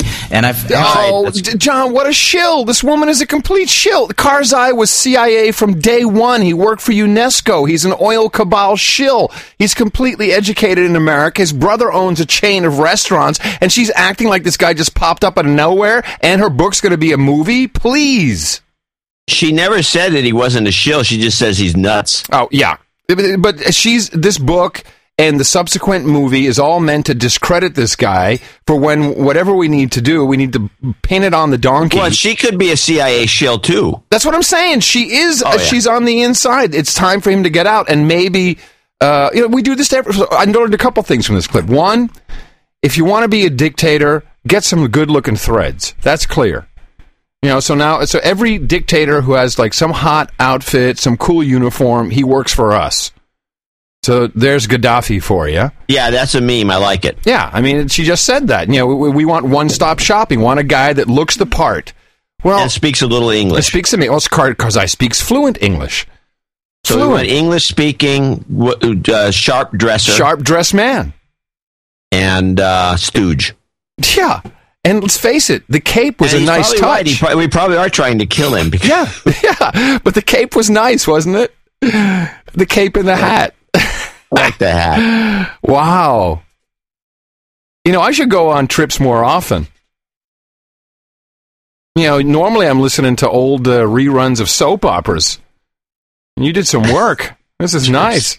I like it well, if you want to hear the best clip before we go to any, yeah, any all right, I'll, I'll, hear the best. clip. I sure. think the most interesting clip. Unfortunately, this guy can't speak. He's a writer. Uh, let me see if I can find his name here. Uh, yeah, and, and, I had to cut out the beginning. I actually make take the beginning of this clip, which I cut out and put it as a separate clip where he goes uh, for about five minutes. Uh huh. Guy's name is Thanassis Cambanis and his book for the book club uh, people out there is "Privileged to Die." and he deconstructs the uh, mechanism used by uh, Hezbollah and Hamas to create a culture of of uh, suicide bombers. Really?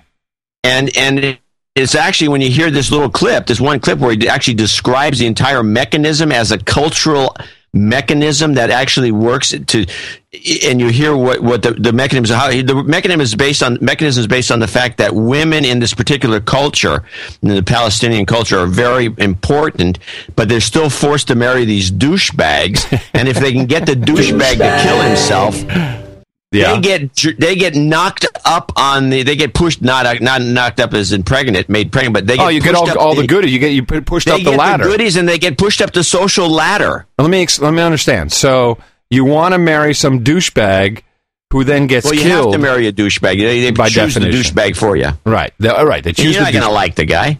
All right, let me listen to this guy. the, the social network that Hezbollah has built up around this idea. So when when uh, when a young fighter, let's say, uh, dies and becomes a martyr, uh, uh, the party sends psychologists and social workers around to the to the family uh, to work with them, make sure that they deal with their depression, uh, make sure the kids are doing okay and, and, and adjusting and, and succeeding at school. Uh, and this is for two reasons, right? One is because they care about their members and they want them to be okay. Second reason is because they want people in the Society of Islamic Resistance to see that the families of the martyrs are the ones who thrive the most.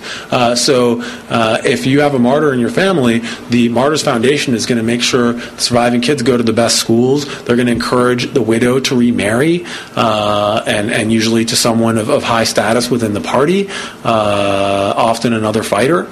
Uh, and and the, the result is that they, they, they build an elite. Uh, in the core of this elite is are, are the mothers and, and the widows uh, of, of these martyrs uh, who uh, sort of exemplify the most successful manifestation of Islamic resistance society, and people say, "Ha, uh, this is the way."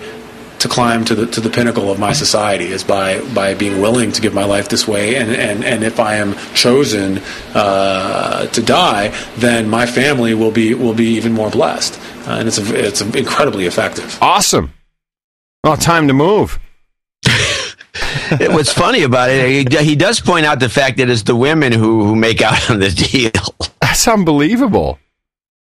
Yeah, it's apparently a whole system. Yeah, let's not hear you complain about women's rights anymore. Sounds like the you know it may suck a little bit, but uh, once your guy uh, pulls the pin, then uh, it's a gravy You're on train. Easy Street. Yeah, it's a gravy train. Everybody, I love it. I'm going to show my support by donating to No Agenda. Imagine all the people who could do that. Oh, yeah, that'd be fab. Yeah, on No Agenda. We don't like people blowing themselves up. We like them uh, when they help us do this show, and we've got a few this week, including uh, new uh, donor Dave Redderer out of Evergreen, Colorado. Although that name rings a bell. Here's 165.33 double nickels on the dime. I'll take three birthday call-outs. One for myself, whose birthday is today. I'd also like a birthday call out for my lovely wife Claire.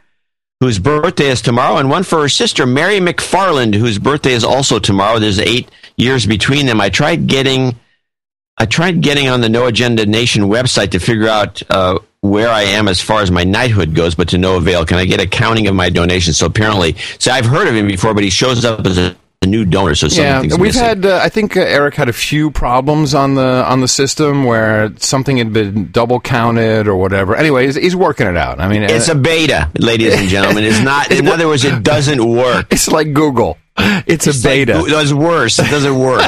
it's like Google only it doesn't work. That's not fair. Listen, I don't want to get the uh, say something nice. Nice. All right. Yeah, at least he's trying to get it to work, but Yeah. I mean, it's you know, It's it's, it's, it's- ambitious. You know, there's a lot. I don't know, and then, then there's the It'll okay, it'll Mark it'll Co- get fixed. Coylan. It'll get fixed. Mark, who- who's soon to be Sir Mark Coy, Co, Co, Colon. Co, Colon Colon. in Venhuizen, No, Netherlands. Feinhausen. Venhausen, Veenhausen, Feinhausen. Feinhausen. Yes. How's that? Yeah. Feinhausen. Yeah, very good. Okay, sehr gut. Hey there, John and Adam. I love Hail the show. Keep it- Hail the foot. Yeah, exactly. Hail the foot, everybody. Hello, everybody. Hail the foot.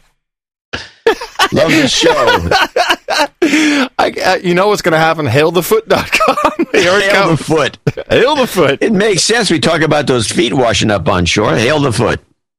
Hail the foot. Love the show. It's keeping me sane. You guys make me laugh. And at the same time, you're making me a very smart and wise man. It's a bargain, speaking in value for value terms. Already being a proud founding producer of the No Agenda stream, I can now finally say I'm a knight of the No Agenda. Please Right uh, send me my hookers and cucumbers and the No Agenda night ring, size 12. Who needs a cucumber when you got a size 12? See you later, Yeah, I'd darling. say. I know John loves the stickers, but there are no toll booths to stick them on below sea level. We, however, have uh, is that right? Is there no toll no toll booths. in, No, uh, everything is all paid for. You have no money, but there's no toll booths. Huh. Well, however, we have lots of traffic. Just stick them on your neighbor, uh, the car next to you during these traffic jams in Gitmo lowlands. Therefore, I'm preaching the No Agenda Gospel via my car with a nice big in the morning No Agenda Show.com on the back. Greetings from Osterleek or East Lake City. Uh, Mark Krulin. Now, uh, O- there is Oster, a Oster Lake. Oster Lake. Very good. Hail the foot. Hail the foot. So, uh, it, it, in these situations uh, where, where you have no place to stay, and I don't, I don't see a lot. Like, there are still these little kiosks, these things where they stick up, you know, sign posters and signs for rock concerts and stuff. I think those need to be targeted, and we're not, we're not doing enough of that. Uh, anyway, one fifty nine forty six. Edward Sheets in Brewerton, New York, 100, 12345. David Yegley in Pleasanton, California, just around the corner. Call out name is Dave Yegley, uh, last name pronounced Yeagley. Hi, John and Adam. I did my age birthday calculation, and we forgot about plugging this idea, by the way. And we still, yeah, we still have behold, six months to go. It's stupid.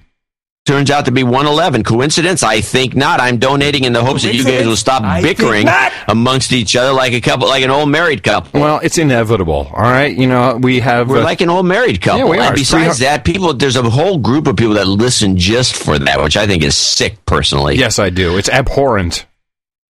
Uh, can you explain what this 111 thing is? How it works? Yeah, so this happens once every what was it, 831 years, I think. So uh, it may not happen again in your lifetime. I don't know. Um, what you do is you take the a the year that you were born in, the last two digits, and the age you will become this year or have become this year. And uh, if that equals 111, and it probably should, then you should uh, consider either signing up for eleven dollar eleven cents a month or going straight for the for the gambit like uh, David Yeagley there with uh, one hundred eleven dollars and eleven cents, and we highly appreciate it. Jared Reg, Regina, Regina, sorry, rhymes with.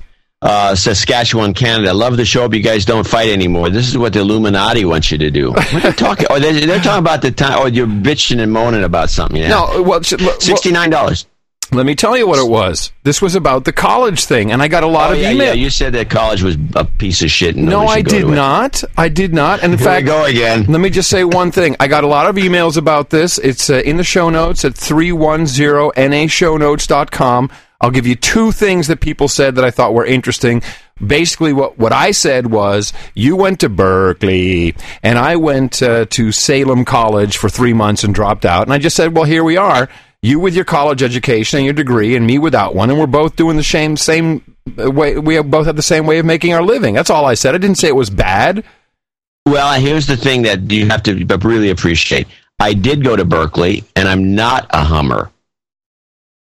No, we wouldn't be doing the show if you were a Hummer. However, uh, two notes came in. One, if you replay that clip, which I don't have on hand, um, it was filled. You guys missed. It was filled with memes, uh, and the whole. This I think was the we were, t- we were talking about Peter Thiel. Uh, according to this producer, sent this note in. The whole thing about this, you know, uh, the meme of college is too expensive, the education bubble, is all about joining the army. Because when you when you join the army, you get your education for free. Yeah, yeah. Yeah, you think, yeah. by the way. Oh, yeah, uh, by the way, forget the limbs that get blown off. And then Yeah. Skyler, he says, uh, as a truck driver, I would like John to know he would be in the company of thousands of Berkeley history majors. My second favorite is seeing Stanford English majors, and I've even met one former JPL engineer who lost his job during cutbacks. Truck drivers rule. Yeah. Well, I apologize to all the truck drivers because I didn't mean to demean any of them. Now you And I'm sure there's a bunch of history majors that are driving trucks and probably doing very well for themselves. Uh, Melissa Deleon in Duncanville, Texas, 6509 is a smart, small start toward my husband's knighthood. It's pretty generous. That's very nice. Yeah, that's Today is our love. second anniversary, so ha- happy anniversary, John Anthony. I love you, and thank you for get- getting me hooked on the No Agenda show during a nasty snowstorm. You guys, John and Adam, are the best, and we have been listening way too long not to have donated by now, but I'm putting my husband through his PhD program, and it ain't cheap, Ah. as we just So, discussed. so here's how it works: is a blizzard outside, honey. I know what we can do. and she's like, "Oh yeah, I'm getting my hexafoot already." hexafoos. my hexafoos. My hexafoos is all. I'm all buttered up with my hexafoos, and he cracks out the no agenda show. Ah, that's very sweet. That's very sweet. Well, it's been two years. You know these things happen. Two years. Oh my! It takes about two years, and next thing you know, instead of you know, I could uh, just it's see Mickey. more- I could just see me. It's like, honey, honey, you know, it's it's raining and uh, we're in the RV. I've got an idea. Why don't we listen to this week in tech? just see it. Ugh. Gaston Gonzalez Bonar uh, Bonari Bono. Oh man, Bonorino. That's got to be it. Bonor, Bonorino. That's what it is. Yeah, Bonorino. Gaston Gonzalez Bonor, Bonorino.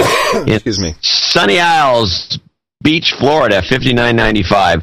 Uh, and here's an interesting one from Mumbai. Mumbai uh, Abhilash Kumar. And by the way, you have to try to pronounce his whole name. Yeah, can I just uh, interrupt you for one second, John? I wouldn't mind you calling me back because you went to like uh, the lowest possible codec that Skype has.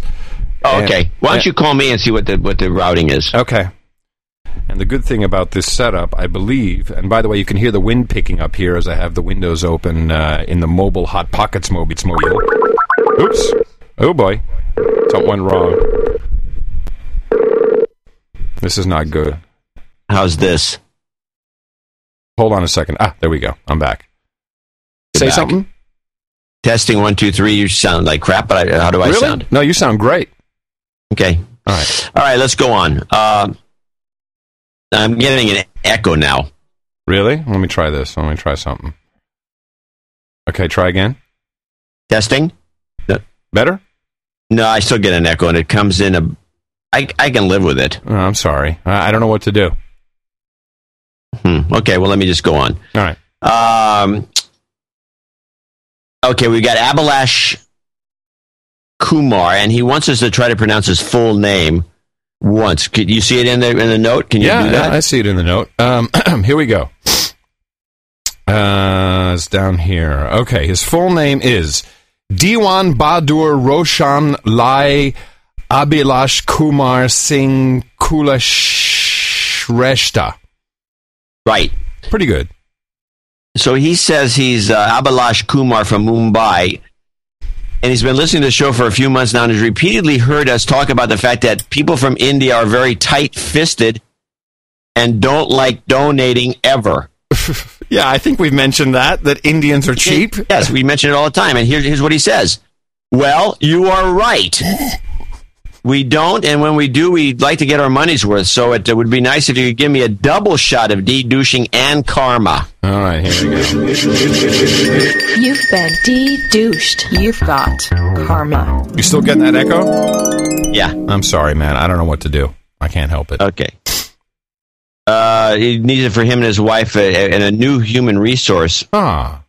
He's expecting in a few months. He actually says we should use our accents during. We didn't do our accents. He's got a Oh new. no, I'm not going to do the. He has a new human resource coming. I'm an idiot when I do it. Diwan Badur Roshan Lal Albilash Kumar Singh Kulusresha. Some karma Yeah, for you. And by the way, karma is 100% Indian invention. You know, the, the thing about that accent, people say, well, you know, it's racist. I, I, it's not racist. It's not. This is the number one way. If, if you take the English language and see the way people pronounce it and use it, this is probably the way the majority of English speakers speak. Yeah. And and and being from Silicon 700 Valley, million of them. being from Silicon Valley, we know how Indians talk. Exactly. Very, very good. You know, you are absolutely correct. That will be $5 million in venture capital. Uh, Daniel Hutner, Murphy's, California, double nickels on the dime. John Tucker, Omaha, Nebraska, double nickels on the dime. This is a donation for a mention of the Heartland Liberty Fest taking place in Omaha area on Saturday, August 6th. People can find out more information by going to heartlandlibertyfest.com. I also like to ask for people to go to the noagendatour.com and vote for a stop in Omaha. Yay. We'd like to see Adam and Adam and Mickey stop by the Heartland Liberty Fest during the No Agenda Hot Pockets tour. When is the uh, Heartland Liberty Fest? Does it have a date on there anywhere? I don't see a August 6th. August. Oh, we might make it. We might. We might not, but we might make it. You could park in there with all the RVs. Yeah, it'd be awesome. Hey, everybody. Hello, everybody. Raleigh Rakama, uh, $55 starting my journey from Helsinki tomorrow and traveling to San Francisco. Please hit me with some karma. Ew. You've got karma. He's going to need it because he's traveling with his girlfriend. He wants to know any good recommendations. I'm, I'm going to recommend Fringale. Yes. I just ate there again the other day, and the, the, the new the new cook there is fantastic. Wait, they have It's an- F R I N G A L E there. They have another new chef at Fringale? The, this guy, I think, is when we, we ate there the last time. I think that was the guy. The guy who Oh, the stuff is just dynamite. dynamite. It's good good place to eat. And not expensive. I mean, relatively speaking. It's not like an RV park, but it's not expensive for San Francisco. From a guy coming in from Europe, it's cheap. Indeed. Stephen Burrell, Rochester, New York, uh, 5333, first time donor, long time boner. Please D douche, D douche and And Carm. And Give him car- a double. a double shot? You got it. You've been de-douched. You've got karma. You got it. Ooh, that was a good one. Double shot. Driving on vacation in time for Sunday morning live show, so please give my girlfriend Nikki some karma, which you just did. Yeah. Uh, he likes the. Uh, he also seems to like this. By the way, that, that is a uh, a symphony, an official symphony slide uh, whistle. It's yeah, not this just is no slouch of a slide whistle. This is the one they would use in the San Francisco Symphony. Yeah. And so you could be that guy who's just waiting there the whole concert to do that. He usually plays the triangle too. Ding. Can you imagine being that guy and missing your cue? Oh man, you just they shoot you. Yeah.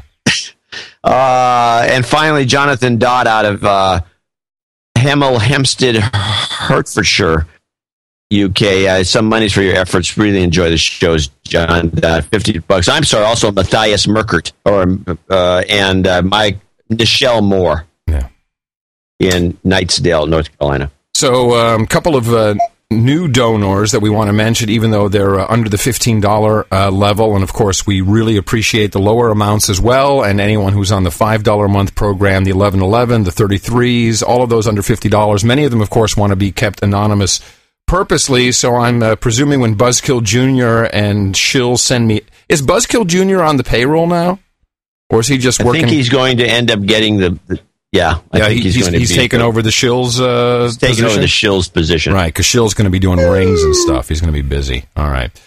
Uh, so the new donor list. Uh, thank you, Kelman T. Megu, of course, one of our uh, associate executive producers. Jamie Stubblefield, Edward Sheets, David Yeagley, Melissa De Leon, Gaston Gonzalez Bonarino, uh, Abhilash Kumar, and Stephen Burrell, along with Jonathan Dodd. Doesn't seem like uh, those are under fifteen dollars, but or maybe I don't know what they are. I, I'm just I'm just reading whatever they send me. Uh, one other uh, note here from uh, John Little. Hey man, it's John Little. Change my email if you remember. I'm halfway to knighthood. Haven't been able to donate lately. I lost my job a couple of months ago, and me and my family are struggling. If you could send me some karma, I would really appreciate it. As soon as I get a new gig, I'll donate again. Also, if you and Miss Mickey come through Mississippi, I'm close to New Orleans, so that's an option. Would love to meet you all. Love you, love you, Miss Mickey, love John, and yes, sir, indeed. You've got karma. Just because you're on hard times doesn't mean we forget you, my brother. Absolutely. Uh, so you're going to hit New Orleans, you think, with the van?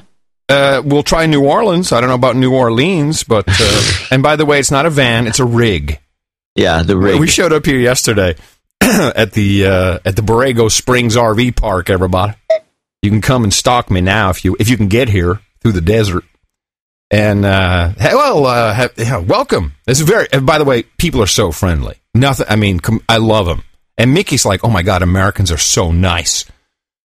And uh, what were you there, Dutch? What would they be throwing mud at you? What you be- yeah, you know what? yes. So, uh, so we show up at the Get front- out! Get out! we don't want you, your kind here. So we show up and uh, they're like, and she's like, uh, "What kind of rig you got?" I'm like, "What?" my, my my and my brains were like scrambled from it. Rig? Oh, you mean uh, my RV? Yes. I'm like, we got a rig. All right. How big is it? Thirty footer. Okay. You ever stayed here before? Uh, no, in fact, this is our first RV park ever. You get a $20 discount for your first time stay. I mean, this is lovely. I love it. We also um, had a nice chat with Ranger Calum up in. Uh, that was uh, that was another nice experience. So we have our own little spot there, and uh, the ranger uh, drives by around five in the afternoon, and uh, and I'm burning wood right in one of those bins. Except we did, we we neglected to bring firewood, another thing on the checklist. So we'd found like some crate, and I broke it to pieces, and you know we're burning it up, and I'm, and the ranger stops. I'm like, oh, maybe I, you know, immediately I'm like city guy, like, oh, I did something wrong. I did something wrong. I gonna get arrested. I'm gonna get arrested. And they say, and he, and he and he stands in front of our RV and he says, "Do I have permission to enter your campsite?" I'm like, wow, that's really cool. And he's a guy with. And by the way, rangers. What what does a typical ranger look like to you in your mind? Like a Smokey the Bear hat and right. Yeah, This well, guy- There are a lot of them like that. dude, this guy's got he's got a Smokey the Bear hat, but he's got his Glock, he's got a uh, a taser, he's got a bullet Yeah, and he's got a bulletproof vest. and, Yeah, you know, and Mickey says Mickey says That's why he's asking for permission. yeah, no kidding. Mickey says, uh, "Are you wearing a vest?" Or uh, you know, you look really buff. I'm sure you. She's like, "All right, this is Mickey. Uh, you look really. I thought you went to the. Well, of course you go to the gym. You look really good. But are you very?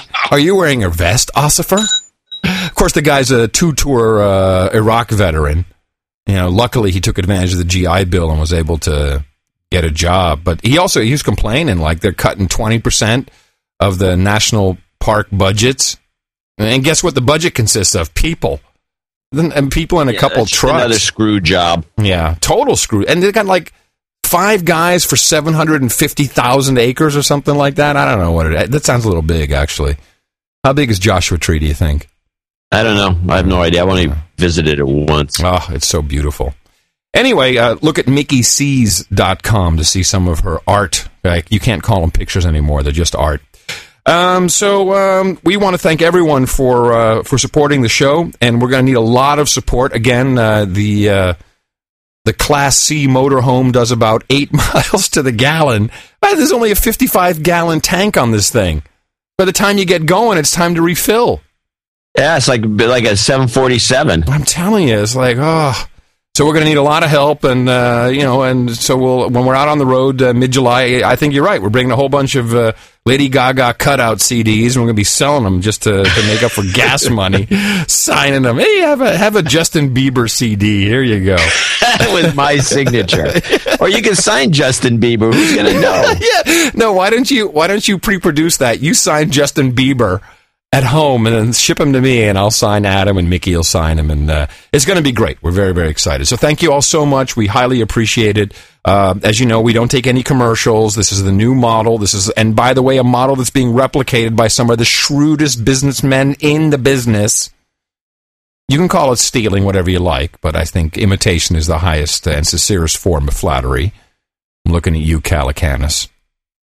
And uh, here's how you do it. Dvorak.org slash N-A. And of course, if that doesn't work for you, if you should be behind the Great Firewall of China uh, uh, or uh, the Great Firewall of India, which is often used as an excuse, you can go to uh, channeldvorak.com slash NA or just go to noagendanation.com and uh, click on the donate button there. And don't forget, or I should say, remember, we have our uh, new show notes system. Uh, nashownotes.com. You can go to any individual episode. I haven't done all the back dates yet of the previous episodes, but we're uh, we've been rolling for about 10 now. So you can go to 310.nashownotes.com.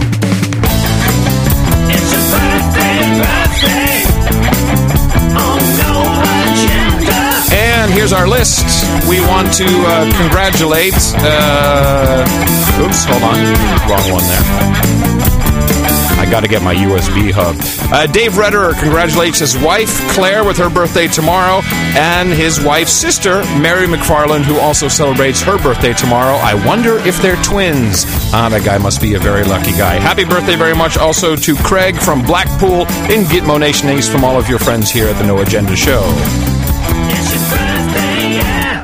And then we have, uh, wow, we have uh, a nice little list here, uh, John, of uh, of knights. If you can grab your blade there, thank you. That's There you good. Uh, wow, this is amazing. We got quite a bunch here. Let's uh, let's call them forward. Soon to be recipients of your official No Agenda Knight of the No Agenda Roundtable ring. Stefan Springer, Mark Colin, Jared Forrester, and Jason Stevens. We all please step forward and kneel as we Thank you for your support of the No Agenda show in the amount of $1,000. Your rings are on the way, gentlemen. We hereby pronounce the Knights of the No Agenda Roundtable. Sir Stefan, Sir Mark, Sir Jared, Sir Jason, have a seat over here. The roundtable, it barely fits in the RV, but it's ready for you. All Knights of the No Agenda Roundtable, and we could not be more thankful of that. One more time, the place to go to support the show. Dvorak.org slash N-A. And a reminder the show is coming to you this summer, wherever you are in Gitmo Nation. We're on our way. Wait, we should do a Gitmo Nation Tour 2008 Hot Pockets. Hot Pockets. So, John, um, some very important information reached me. Uh, and this is a throwback to uh, clips we've been playing throughout uh, the past couple weeks. And a question I had, it was an Ask John question.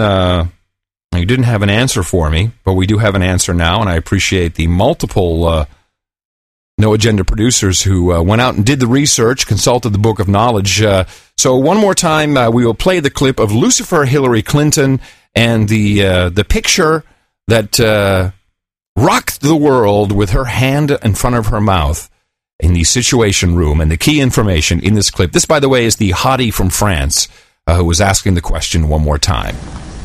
About Osama bin Laden, can I show you this picture? You know it. It's in the Situation Room. Yes, I remember. I saw that pic. I didn't know it was being taken at the time, but I saw it later. So you are holding your hand in front of your mouth. Yes, What yes. did you think at that moment? Were you frightened? What did you see? I, I don't I don't know how to describe it other than it was a very intense uh, period. Uh, the operation went on for 38 minutes. Okay, that's the key bit there. And of course, uh, what did I say on this very program on Thursday? I said, one of these days we're going to figure out why this 38 minutes is so important. She says it in every single interview 38 minutes, 38 minutes. Well, John, I have the answer. Yes, go. According to the Book of Knowledge, Wikipedia, the Stargate will remain open so long will remain open so long as matter or energy continues to pass through it to a maximum of 38 minutes.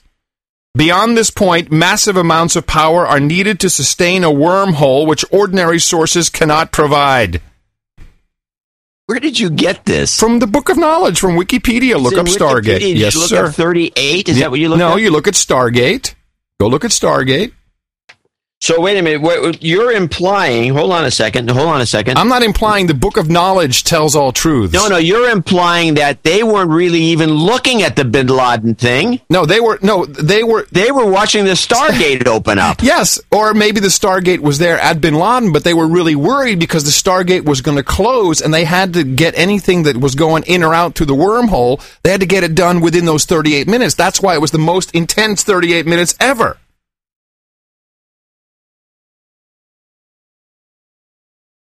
So you're you're now making the assumption that the movie Stargate is actually a documentary. I'm I'm not making no assumption. All I'm doing is consulting the Book of Knowledge and taking it verbatim for the truth that everyone else takes it for. John, one thing I know. Coincidence? I think not. There are no coincidences like that, my friend. It might have been the Stargate in Libya, could have been the Stargate in the Gulf of Aden. We're not quite sure. One thing we do know she was worried that the Stargate was going to close before whatever had to go through it came through it. And that's why it was the most intense Apparently. 38 minutes of her life. Apparently, uh, Drusilla, the sister of Caligula, uh, only lived to be 38. No, I'm not. No, no, no, no, no. This is not how it works. It's a book of knowledge, my friend. Someone sent me a great headline. Bad bling. This is an Ask John segment. Can you guess what the he- guess the story to the headline? Bad bling. Bad bling. Bad bling. Uh, uh, tungsten-filled gold uh, amulets. Nope. Lindsay Lohan's electronic monitoring bracelet had to be replaced after it malfunctioned. What did it do? Burner? It did no, it didn't work.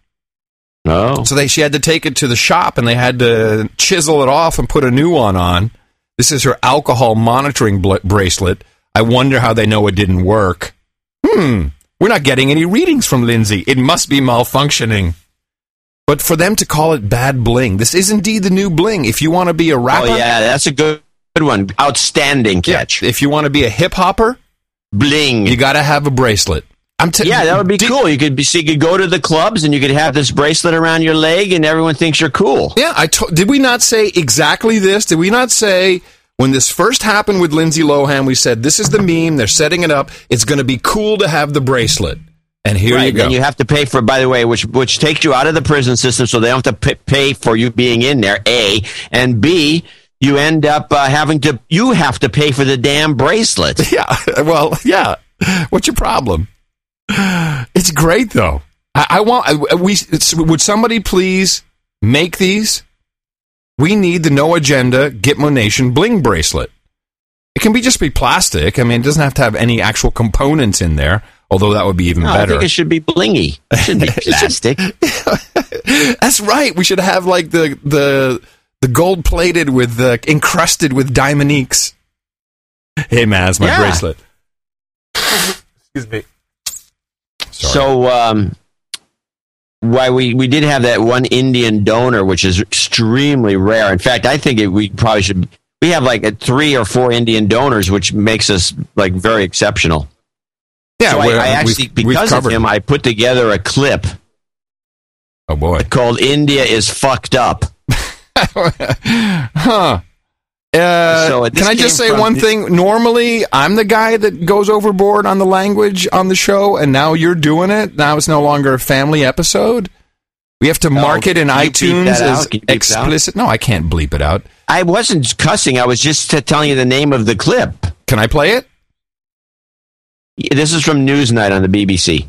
The latest set of economic statistics from India show that in the year to March, the economy was growing at 8.5%. And this was regarded in India as something of a disappointment. Hmm. As an emerging power and the world's largest democracy, India, we're repeatedly told, is a success story. But not according to the Booker Prize winning novelist Arundhati Roy. She claims tens of thousands of the country's poorest people have been killed and hundreds of thousands tortured by corrupt governments in the pay of big corporations. My colleague Jeremy Paxman spoke to her.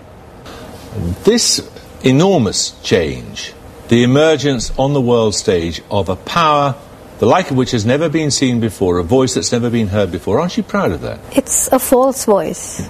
It's a lie. A lie. And I'm not proud of it at all because uh, in the 90s, in the early 90s, when the economy began to open and the growth rate began to gallop, since then, if you look at what it has done to the mass of people in India, you have yes, we have, I think, the world's largest number of millionaires or billionaires, but we have 800 million people living on less than 20 rupees, which is about 30 cents a day. you have millions of displaced people. You have more pu- poor people in India than the poorest country.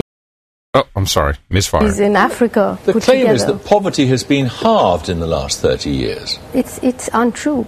You know, it's untrue, and you go and have a look at what's going on there. There's an insurrection in the country. Why in it parts of isn't the country. in well in vast parts of the country, which is out of control of the government now. They are Okay, you deploying, kill it. know, uh, paramilitary Yeah. forces So, um, India. 800 million people living on less than 30 rupees a day? 30 cents. All right. Wow. Well, this is, you know. They, Hey, it's- send it's us your send us your rupees. oh man, that's pretty bad. Uh, it's just a little side thing. No, it's more than a little side thing. That's pretty bad. Yeah, the whole clip is, which goes on and on, is uh, is depressing. Well, let me uh, depress you even further then. Yay! This is from uh, CNBC. I believe the UK edition. They have the uh, the largest a representative from the largest LIBOR dealer uh, from the floor of the exchange. Uh, you want to explain what a LIBOR dealer does, John? I don't know what a LIBOR dealer does. Hmm. Well, uh, LIBOR is the London Interchange Bank mm, something rate. Maybe the, the O is just in there just to make it a word. Um, and what they do is they uh, they swap money around based upon this uh, this interest rate, which of course is uh, is pretty messed up. But listen to the language he's using, and uh, you might get more depressed and uh, start uh, thinking about uh, saving up some of your own rupees. Just to be clear, what we've got right now is um, almost near panic uh, going on with money managers and people who are responsible for money. They cannot find a yield, and you don't want to just be putting your money into commodities or things that are punts that might work out and they might not, depending on what happens with the economy. We need to find real yield and real returns on these assets. So where do you That's go? why you're flocking to. You know, you see bad data. You see the treasuries rally. You see all bonds and all fixed income rally, and then the people who are betting against U.S. economy, they start throwing money at getting bearish on stocks. It's a huge mistake. Interest rates are amazingly low, and that, thanks to Ben Bernanke, is driving everything. You know, I keep making them point. You know, there's a difference between Ben Bernanke and Harry Houdini. Ben Bernanke's not a magician. We're on the verge of a great, great depression. The Fed knows it. We have many, many homeowners who are totally underwater here and cannot get out from under. The technology frontier is limited right now. We definitely have an innovation slowdown. So there you go. Uh, we have uh, we're on the brink of a that's great, the most depressing report I've ever heard. the Great Great Depression, and the only difference between Ben Bernanke and Harry Houdini is Harry Houdini was a a, a magician. LIBOR uh, is uh, is not lesbian Borgs, as uh, someone suggested on the chat room. It is the London Interbank offered rate, uh, and LIBOR, of course, sets uh, the of course, li- like I know what I'm talking about, sets the uh, interest rates. And this guy sounded pretty panicked. He didn't. I, I did. I, I can't believe you got you. Didn't you discuss this with Dvorak on your little show over there? I am Dvorak, believe it or not. I mean uh, Horowitz. Uh, not this particular thing, no. You, shall I send you that clip? I'd like to. I'd like to Yes, get his please take on it. I'd like to get his. It'll. By, by the way, all of the clips you hear on the No Agenda show are also available in the assets section of the show notes. 310.nashownotes.com. And I have a- a I- service. I have a little uh, bone to pick with you. All right. A bone light. So uh, I'm reading my favorite uh, website when it comes to technology, PCMag.com. Not Dvorak.org slash blog? No, no, no. That's if I. That's where I do show prep. Now, Okay. uh, a little article penned by a certain John C. Dvorak. Sony hacker attack has deeper meaning. and uh, I, I quote from the article I've got nothing. If I were to hazard a guess, it would be that a hacker is a single young male with good hacking skills, a lone wolf with a personal grudge. Are you trying to get me locked up, my friend? What are you trying to do here? You- I can't believe I can't believe you threw in a lone wolf meme on PCMag.com. I'm throwing more memes in as we go. Perfect. The Good lone job. wolf. Good job, my friend. Good job. Very funny. so, um, yeah, you can find that column and others at PCMag.com. Yeah, right. Exactly. So I got a couple of interesting uh, clips. Uh, So the Virginia Attorney General, who's the guy who took on the Obama administration's uh, Obamacare, Mm-hmm. by uh, him and a bunch of other guys are suing left and right. By I calling it clips from him. uncons- by calling it unconstitutional, right? Yeah, well, actually, I've got two clips from him where he's blasting the EPA, but then he, he I, I would like to play both of them, but let's start with the the clip I would normally play second, but it, it's the FCC clip. And, and tell me if you knew about this. you know, you who were here for a reason, we being the state, the Commonwealth of Virginia, and coming to a an internet near you this summer, the FCC, this is the most brazen one of all. The FCC is going to roll out again an order to regulate the internet. Oh. Oh my god. Why is this the most brazen one of all? For one simple reason. A year ago, in 2010, they had a court ruling telling them they couldn't do this. They thought about it and said, we'll do it anyway. It's just a court ruling. Talk about a brazen disregard, disdain for the rule of law. Now, we may not like what courts do all the time, but there's got to be a place where our contests are refereed and fought out.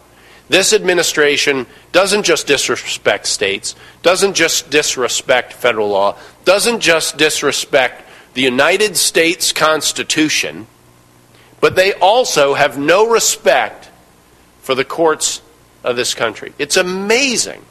It is amazing. And this ruling, this order, is what they call it, uh, coming this summer, in my view, is the most brazen one of all because of that, be- because they have crossed one more line so brazenly. So it's um, it's. I'm glad to tell you there are attorneys general, especially that got elected in 2010, all over the country, who are now stepping up to the plate and playing a role in defending uh, the Constitution, the rule of law in their states in our federalist system. It's wow. Let me do the trailer. Let me do the trailer. Coming this summer, lock down your modems. It's FCC Regulation 2011. Well, we'll we'll have the licenses. Yeah, I mean that's the beauty of it. We have your podcast license. Go to podli- podcastlicense.com. Actually, John, I need you to put a link up on uh, Dvorak.org slash NA. I'll, I'll do it as soon as the show's over. I'll create a link and I'll send you a copy. You can put it on that site too. Yes, because we need uh, we need we need the uh, podcast licenses to propagate. You'll get your podcast license at podcastlicense.com, and when the uh, when uh, the FCC regulations come down and someone's knocking on your door, say, "Hey, excuse me, Ossifer, can I just show you my podcast license signed by the Podfather and John Hancock himself?" Wow. So, he- so nice. the, the you might want to play. Uh, the funny thing is, most of the clips I collected, which I haven't played too many of it yet, are depressing. involve the government going overboard uh, by doing. Apparently, the Department of Energy. There's a whole bunch of stuff on C-SPAN, hours and hours of material. The Department of Energy decided on its own to shut down Yucca Mountain. What is Yucca Mountain? Yucca Mountain's where they're going to put all the spent uranium fuel because it was the, deemed the best place in the whole country where it would be safe, you know, earthquake proof, and it's not going to leak and all the rest of it. Right. And and it may or may not be controversial that they were going to do this, but they decided against all the legal precedents and their own commissions and everything else to just to do this.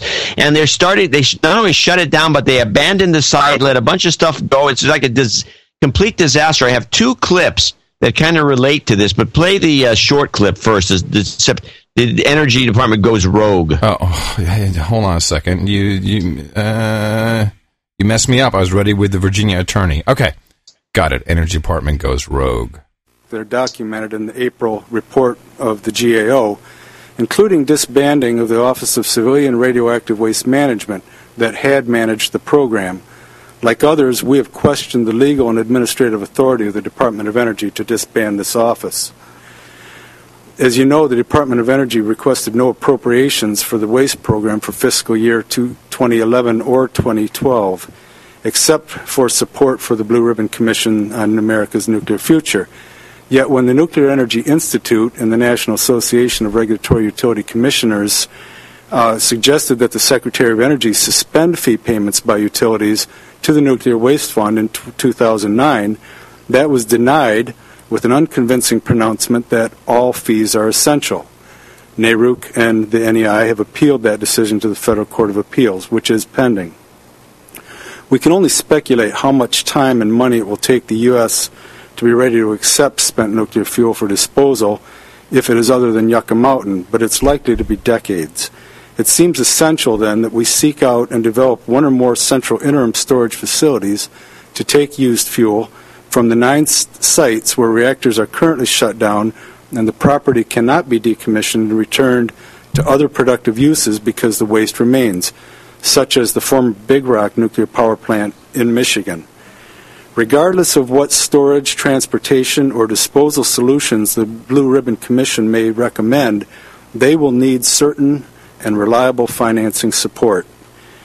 Concerning the financial impacts of, the term, of terminating of Yucca Mountain, a more predictable funding mechanism What was that? Uh, anyway, it just goes on and on. Now, so what's interesting to me about this, and, and, and boy, this echo is now completely out of control. I'm sorry. Uh, I'm going to call you right back, okay? Okay. And uh, ladies and gentlemen, uh, like this is going to be any better, right? Might be. Okay. Uh, do I have to hang up, or uh, I'll hang up? Uh, I'm going to hang up. I, I hung up on you. I don't care about you. I hung up on you already. And now, of course, uh, uh, here we go. Let's see if this works. Is the echo any better? I don't know. No, it's no. It's still. it's not It's any worse? better. It's worse? Where, how did it reappear? Okay, here we go. Let's let me just finish. So I watched all these hearings, and one of the things that cropped up was the. And by the way, this was both Democrats and Republicans, both of them reaming the Department of Energy spokeshole who came. They wouldn't bring the, the secretary because he wasn't going to put up with this. And here's an example of a Democrat giving it to the Department of Energy for. By the way, this the shutdown of Yucca Mountain is costing the taxpayers twenty five billion dollars with no alternative, creating a mess in the entire country, basically. But play the reaming the Department of Energy clip. This is a Democrat who is. uh, let me get his name. It's uh, it's Inslee, uh, Democrat from Washington State. Uh, thank you. This is very disturbing um, on a couple of bases. One is in my state, of the state of Washington, we have people very diligently trying to follow their obligations legally and in their profession, getting this waste ready to ship to Yucca. They're going to be ready to, to ship 9,700 canisters to Yucca. They're doing their job, but the department's not doing its job. Now, that's on a local concern. But on a national concern, I just think this situation is one of a failed state. You know, they talk about failed states around the world. This, because of the failure to follow the clear law here, this is the equivalency of a failed state. We've reached a national decision. It is unpopular in one local part and a beautiful part of the country, as it will be in any part of the country that we ever have this decision made, and yet we can't execute a decision. Now, this this sort of flagrant statement that social acceptance is now a legal criteria, I don't understand. I just asked Dr. Lyon, how are we ever to build anything like a nuclear waste uh, repository anywhere? Okay, in the United States? This is why I usually interrupt the clips that you play because they like put me to sleep. Well, I know, but th- at least it's at the end of the show, and I interrupted it myself. Yeah. But the point is, is that this is going on, and it's kind of interesting, and it that's what it swings back and relates to what the Virginia attorney, who's actually kind of entertaining, uh, says about the EPA, which he calls the Employment Prevention Agency. yeah. Uh, blasts them because what, what's happening, and I don't want to get into too many details, but we have to start following this, is that the Obama administration apparently is not following either the court that tells it to do something, it's not following the laws, it's not following its own commissions, it's just going rogue on everything. Well, that's a surprise. There's no agency in the federal government that so egregiously ignores their own rules and the laws in place to bound their authority, and it is already vast authority. But no, that's not enough. That's not enough. Uh, Lisa Jackson, the administrator, which is that title of the head of the EPA, said in December of 2009, I'm out to transform the American economy, and I've got the 15,000 people at the EPA who are ready to help me do it. Period, full stop, end of statement. No mention of keeping the environment clean in that statement. Transform the American economy. Yay. They know what they're doing and how they're doing it. And again, we are in the last line of defense here. More recently, you may have read about the National Labor Relations Board working with Alan Wilson, Attorney General in South Carolina, to fight the NLRB in their attempt to gut the right to work to keep those 22 states that are free of compelled unionization free of compelled unionization. Yeah, that's lovely. Anyway, I just thought I'd cheer you up there with that kind of stuff. Yeah, let me call you back again, and then don't ever call for a reconnect on Skype because it just went so bad it's horrible. I'm just going to disconnect. Ugh. And this is what you get on the road. Get used to it for the next 20 years, everybody. It's what it's going to be. It's what it is. It's what it's at. Hello. Yeah, yeah. no, hello. Hello. So I guess you just, if to get rid of the echo, you just have to regulate your volume there. Turn down your speakers when you're talking or something. Uh, No, actually, the weird thing about this echo yeah. it, is is that it's, it's louder than you are. Well, that makes no sense. I know. Let me uh, let me try something here. Hold on. It'll be worth it. Let me just try something. Hold on a second. Uh, one two one two. Okay. Did it change anything? Uh, let's see. Testing one two three. Nope, not a thing. You still have an echo? Yeah, and it's and it's louder than you. Right. So what you need to do is when you talk, turn down your speakers, and then when well, I'm the talking, problem I know I, I could do that, but the problem is that I'll never hear you if you come in. well, why don't we say over? God. over. Hello, John. Over. hey, uh, I want to make a call out to uh, the producers right now. Uh, something very important you need to do. Google Video is shutting down. Uh, they're uh, they're they're you know they they're taking off everything. They're deleting everything. So there's tons of really important stuff up there. I just found out about this. I don't have the bandwidth to do it. Please, right now, somebody or somebody's go to Google Video, search for Boys Town Conspiracy of Silence. It's a documentary. It's a documentary that never aired. I believe done by either ITV or Channel Four in Gitmo Nation East and um, download that and uh, uh, keep it safe because this is the documentary about elites in Washington and their uh, misuse of their abuse, I should say, of children. And uh, the Boys Town USA Conspiracy of Silence documentary is a must-have uh, for uh, for many generations to come. Particularly because it's only been aired on the interwebs at at Google, so please go and download that. It's incredibly important. Over. Yeah, that's the only place you've I've ever seen it. Yeah, no, it, it, I don't think it's available anywhere else. And of course, everyone's like, "Yeah, I saw that documentary, man. It's a Google video." But you've got to download it. We've got to keep these Yeah, things. somebody, yeah, there's ways of doing that too. And so the other thing, the, the Monsanto documentary's on there. Yes, exactly.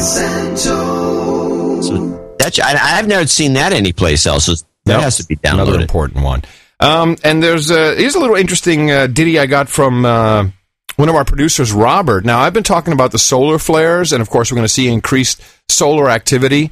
Uh, it happens every 11 years, and I believe that that is part of the reason we have these power fluxes, although the power companies immediately blame it on the squirrels. Squirrel! And uh, another producer sent us a note and said, Yeah, you know, uh, I know a guy who works at the power company, and they always keep a dead squirrel around to say, Ah, a squirrel did it. So they can't blame the power company. But you know that it was really, and, and John, I think you even agree that that's probably possible. They're doing that. They blame it on I would. Yeah, exactly. Um, so, Adam, I just listened to the latest show. I wanted to share some info. Our U.S. cloud is based uh, in uh, Vegas. I won't give the name out to protect the innocent. Uh, it's on a huge power and networking hub. These guys are Spook Central, by the way, a crazy tier four facility. They serve places like Area 51. Anyway, they let it slip that Fox networks are moving all of their distribution for the U.S., transferring them from satellite to IP transit. That means uh, instead of uh, bouncing stuff off of the satellite, they're going to be distributing all of their programming through uh, internet protocol, through wires, tubes. They explain this because they expect significant solar flare activity in 2012 and 2013 to the extent that satellite transmissions would be unviewable. So uh, I think that's a pretty uh, a pretty dire warning there that we're going to have some real outages coming if Fox is doing that.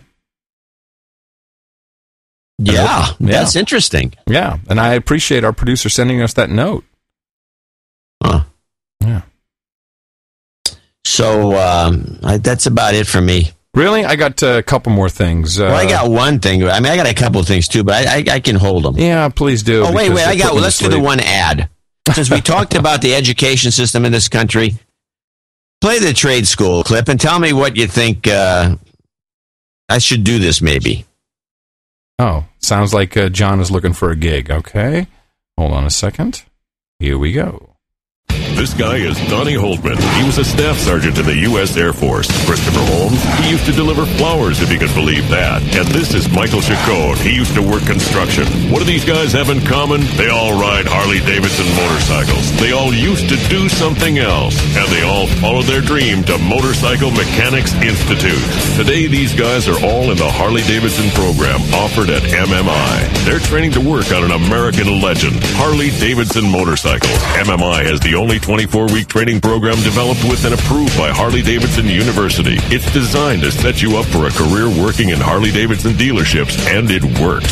MMI places more Harley Davidson technicians into jobs than any other school. I'm John Roppy, a Harley Davidson instructor here at Motorcycle Mechanics Institute. These students will tell you this isn't work, it's passion. Keep the legend alive. The Harley Davidson program at MMI. Visit MMITech.edu or call today to receive a digital brochure. you, I'm in. What a, you know, uh, first of all, I would love to go to Harley Davidson University and get my degree in chemistry.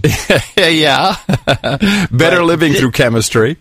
You know what? What kind of was fascinating to me about that ad, besides the fact that it was a piece of crap, uh huh, is that well, who comes up with the idea of having this deep voiced guy read this kind of copy? I was just, just like, wow. Well, it's supposed to be manly. You know, it's like, you want to look at this guy? He's John C. Dvorak. He used to be a podcaster. Now he rides a Harley. Uh, come on, man. It's like it, it makes my hexafoos grow.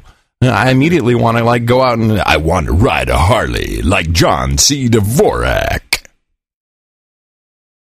You could do voiceover. I, I wish I could. You know, Mickey did like one voiceover for NCIS.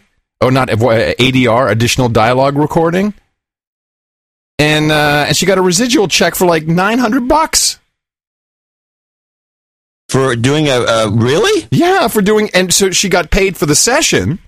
You know, it's scale, so I, I, I can I can tell you that you know it's like I don't know, it's like it's not bad. It's like fifteen hundred bucks for doing the session.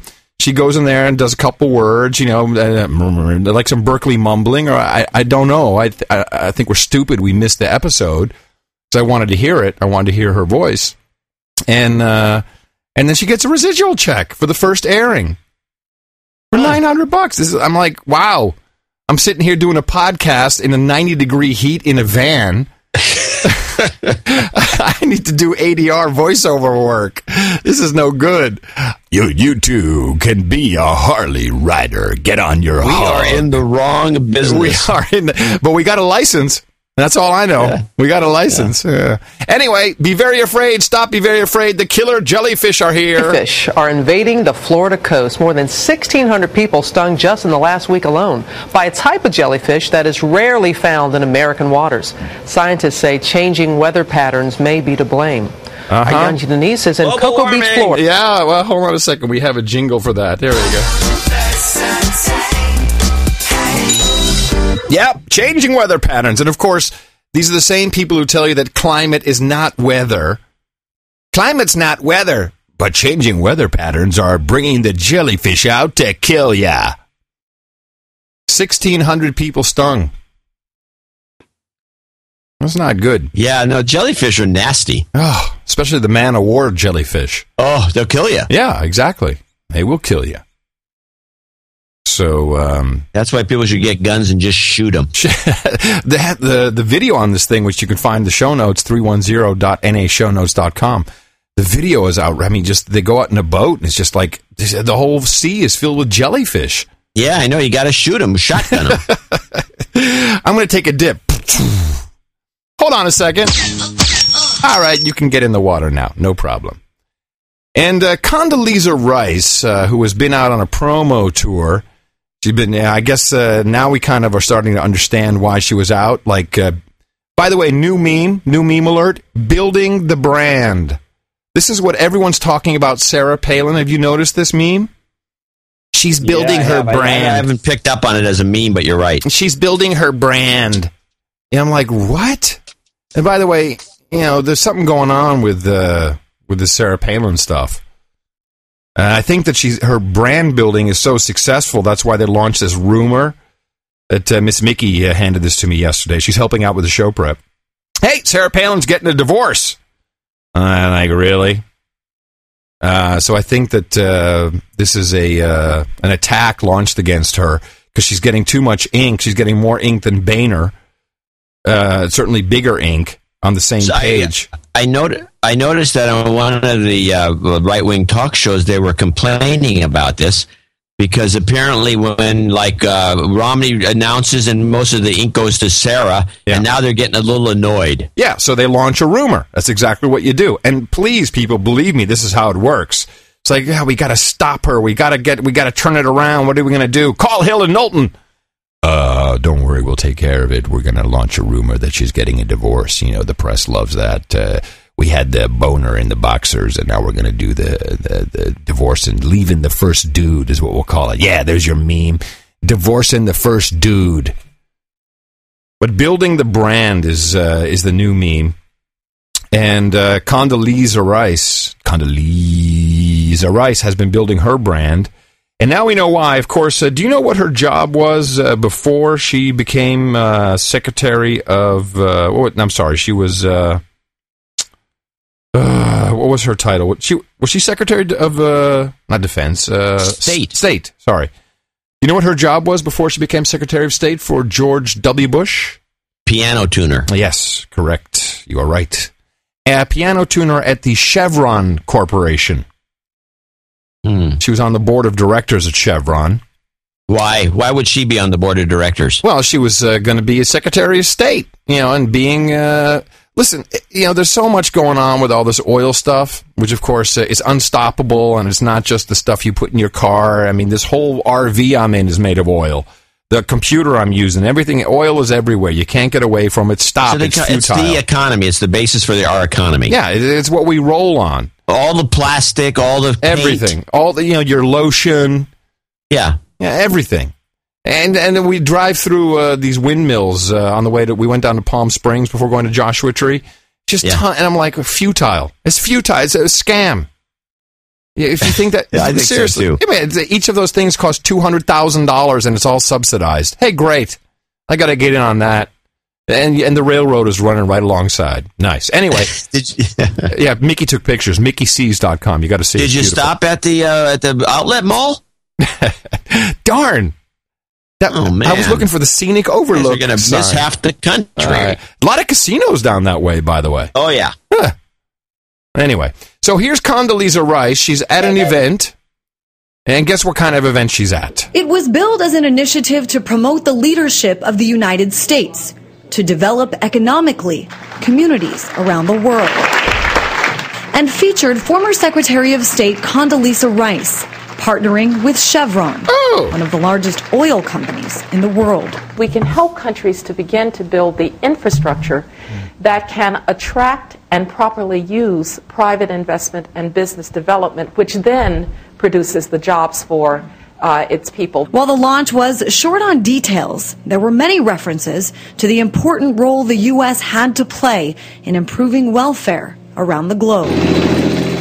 Global welfare may not be something that pops into the minds of citizens around the globe when they hear the name Condoleezza Rice, more commonly associated with supporting President George W. Bush's invasions of Afghanistan and Iraq. You don't want another Afghanistan out there. You don't want the northern border of Mexico to look like a failed state.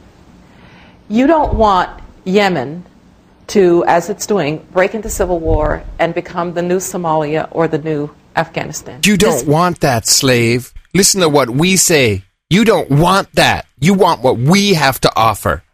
So this is how it works. You work at Chevron. You get all set up, all geared up, all liquored up, all lawyered up, all greased up. And then you go and you become Secretary of State and you go in, you invade a couple of countries, and then you go uh, out and then you uh, take over. And now Hillary Clinton, along with the Deputy Secretary of State Tom Nides, same department as uh, Condoleezza Rice, are hosting a group of corporate executives this morning. I'm sorry, uh, this was uh, Friday morning, as part of the Iraq Business Roundtable, where corporate executives from approximately 30 major U.S. companies, including Citigroup, JP Morgan's Chase, Goldman Sachs, are joining with U.S. and Iraqi officials to discuss economic opportunities in the new Iraq. Is it we're total economic hitmen, total takeover? Where's our news media on this? This is uh, egregious. egregious. It's a good word, right? Put that on the word. So we've got uh, here's here's the companies: uh, Bell Helicopter, Cargill, Caterpillar, Chevron, Citigroup, FedEx. Of course, we need to fly stuff in quick. General Electric, Goldman Sachs, Halliburton, JP Ch- uh, JP Morgan Chase, KBR. They're already there. Lindsay Corporation, Lockheed Martin, Microsoft, Monsanto. National Association of Home Builders. Hey, John, we can probably pick up a nice uh, lot. Occidental Petroleum, Schlumberger, Tupperware, Tupperware, another Oh, they oil. gotta go door to door. Yeah. hello, hello, Ahmed, Mohammed here. Would you like to buy some Tupperware? Ventec. It's a it's a party. They're doing their own Tupperware party of Iraq. Hey, want to buy some Iraq? It's disgusting, and I'm ashamed. I'm ashamed. And that's your uh, Obama administration right there, everybody. Hello, everybody. Buy some Iraq. And then, uh, well, it's. I think we did a great show today. We did. We got depressing economic information, corruption. yeah, you're screwed. Human resources, you're screwed. Um, There's no good news. Uh, well, no, there is. I had. I, I'm. I'm not. I had more. I'm not I got good I'm not news. I got a good news clip. You got a good news clip. Is it another hexafoos? No, no. The EU is still partying hardy. okay, hold on. Uh, EU parties. Oh, my, you know what? My hands are so sweaty. I can't even operate the uh, the, the trackpad. Now, these are tough times for all of Europe. In fact, they're so tough that amid all the sounds of belts being tightened, the European Union is asking member governments to finance an increase in the EU budget. It is curious then that it turns out certain parts of the EU gravy train appear to have no shortage of gravy. David Grossman reports. These are difficult times financially, but let us put your mind at rest on one concern that may be keeping you awake at night.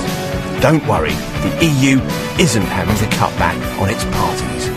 According to a report by the Bureau of Investigative Journalism, in 2009 alone, the Commission spent over 300,000 euros on cocktail parties, including 75,000 euros on one particularly juicy sounding bash in Amsterdam, staged by the EU's Research Executive Agency. This event was apparently billed as, quote, a night filled with wonder like no other. State of the art technology, challenging art combined with trendy cocktails, surprising performances, and top DJs.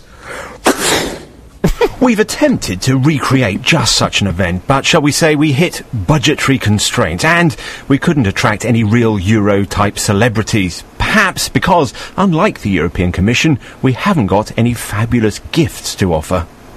Between 2008 and 2010, the Commission spent over 20,000 euros showing some special individuals just how much it cares. And it also cares in the air. 7.4 million euros on private jets for the Commissioners and their advisors between 2006 and 2010. We've got um, cheese and pineapple. Caelainn Barr is one of the team who put together the report. What we did find were large sums of money which were attributed to what the Commission calls natural persons or confidential expenditure. This is when they feel that to publish what the expenditure would u- be used for is a security problem or may reveal somebody's identity who doesn't want to be known. Is this large sums of money? We're talking millions and hundreds of millions of euro. The Commission has disputed this version of events. In a statement, they say the European Commission is not prepared to give credibility to the totally misleading claims made by the Bureau of Investigative Journalism. They go on. The BIJ has omitted the countless explanations the Commission has provided to explain the legitimate expenses that it incurs. One thing, though, is definitely true. While EU member states are having to cut back the amount of money they spend, the EU and its institutions are pressing for more cash to spend.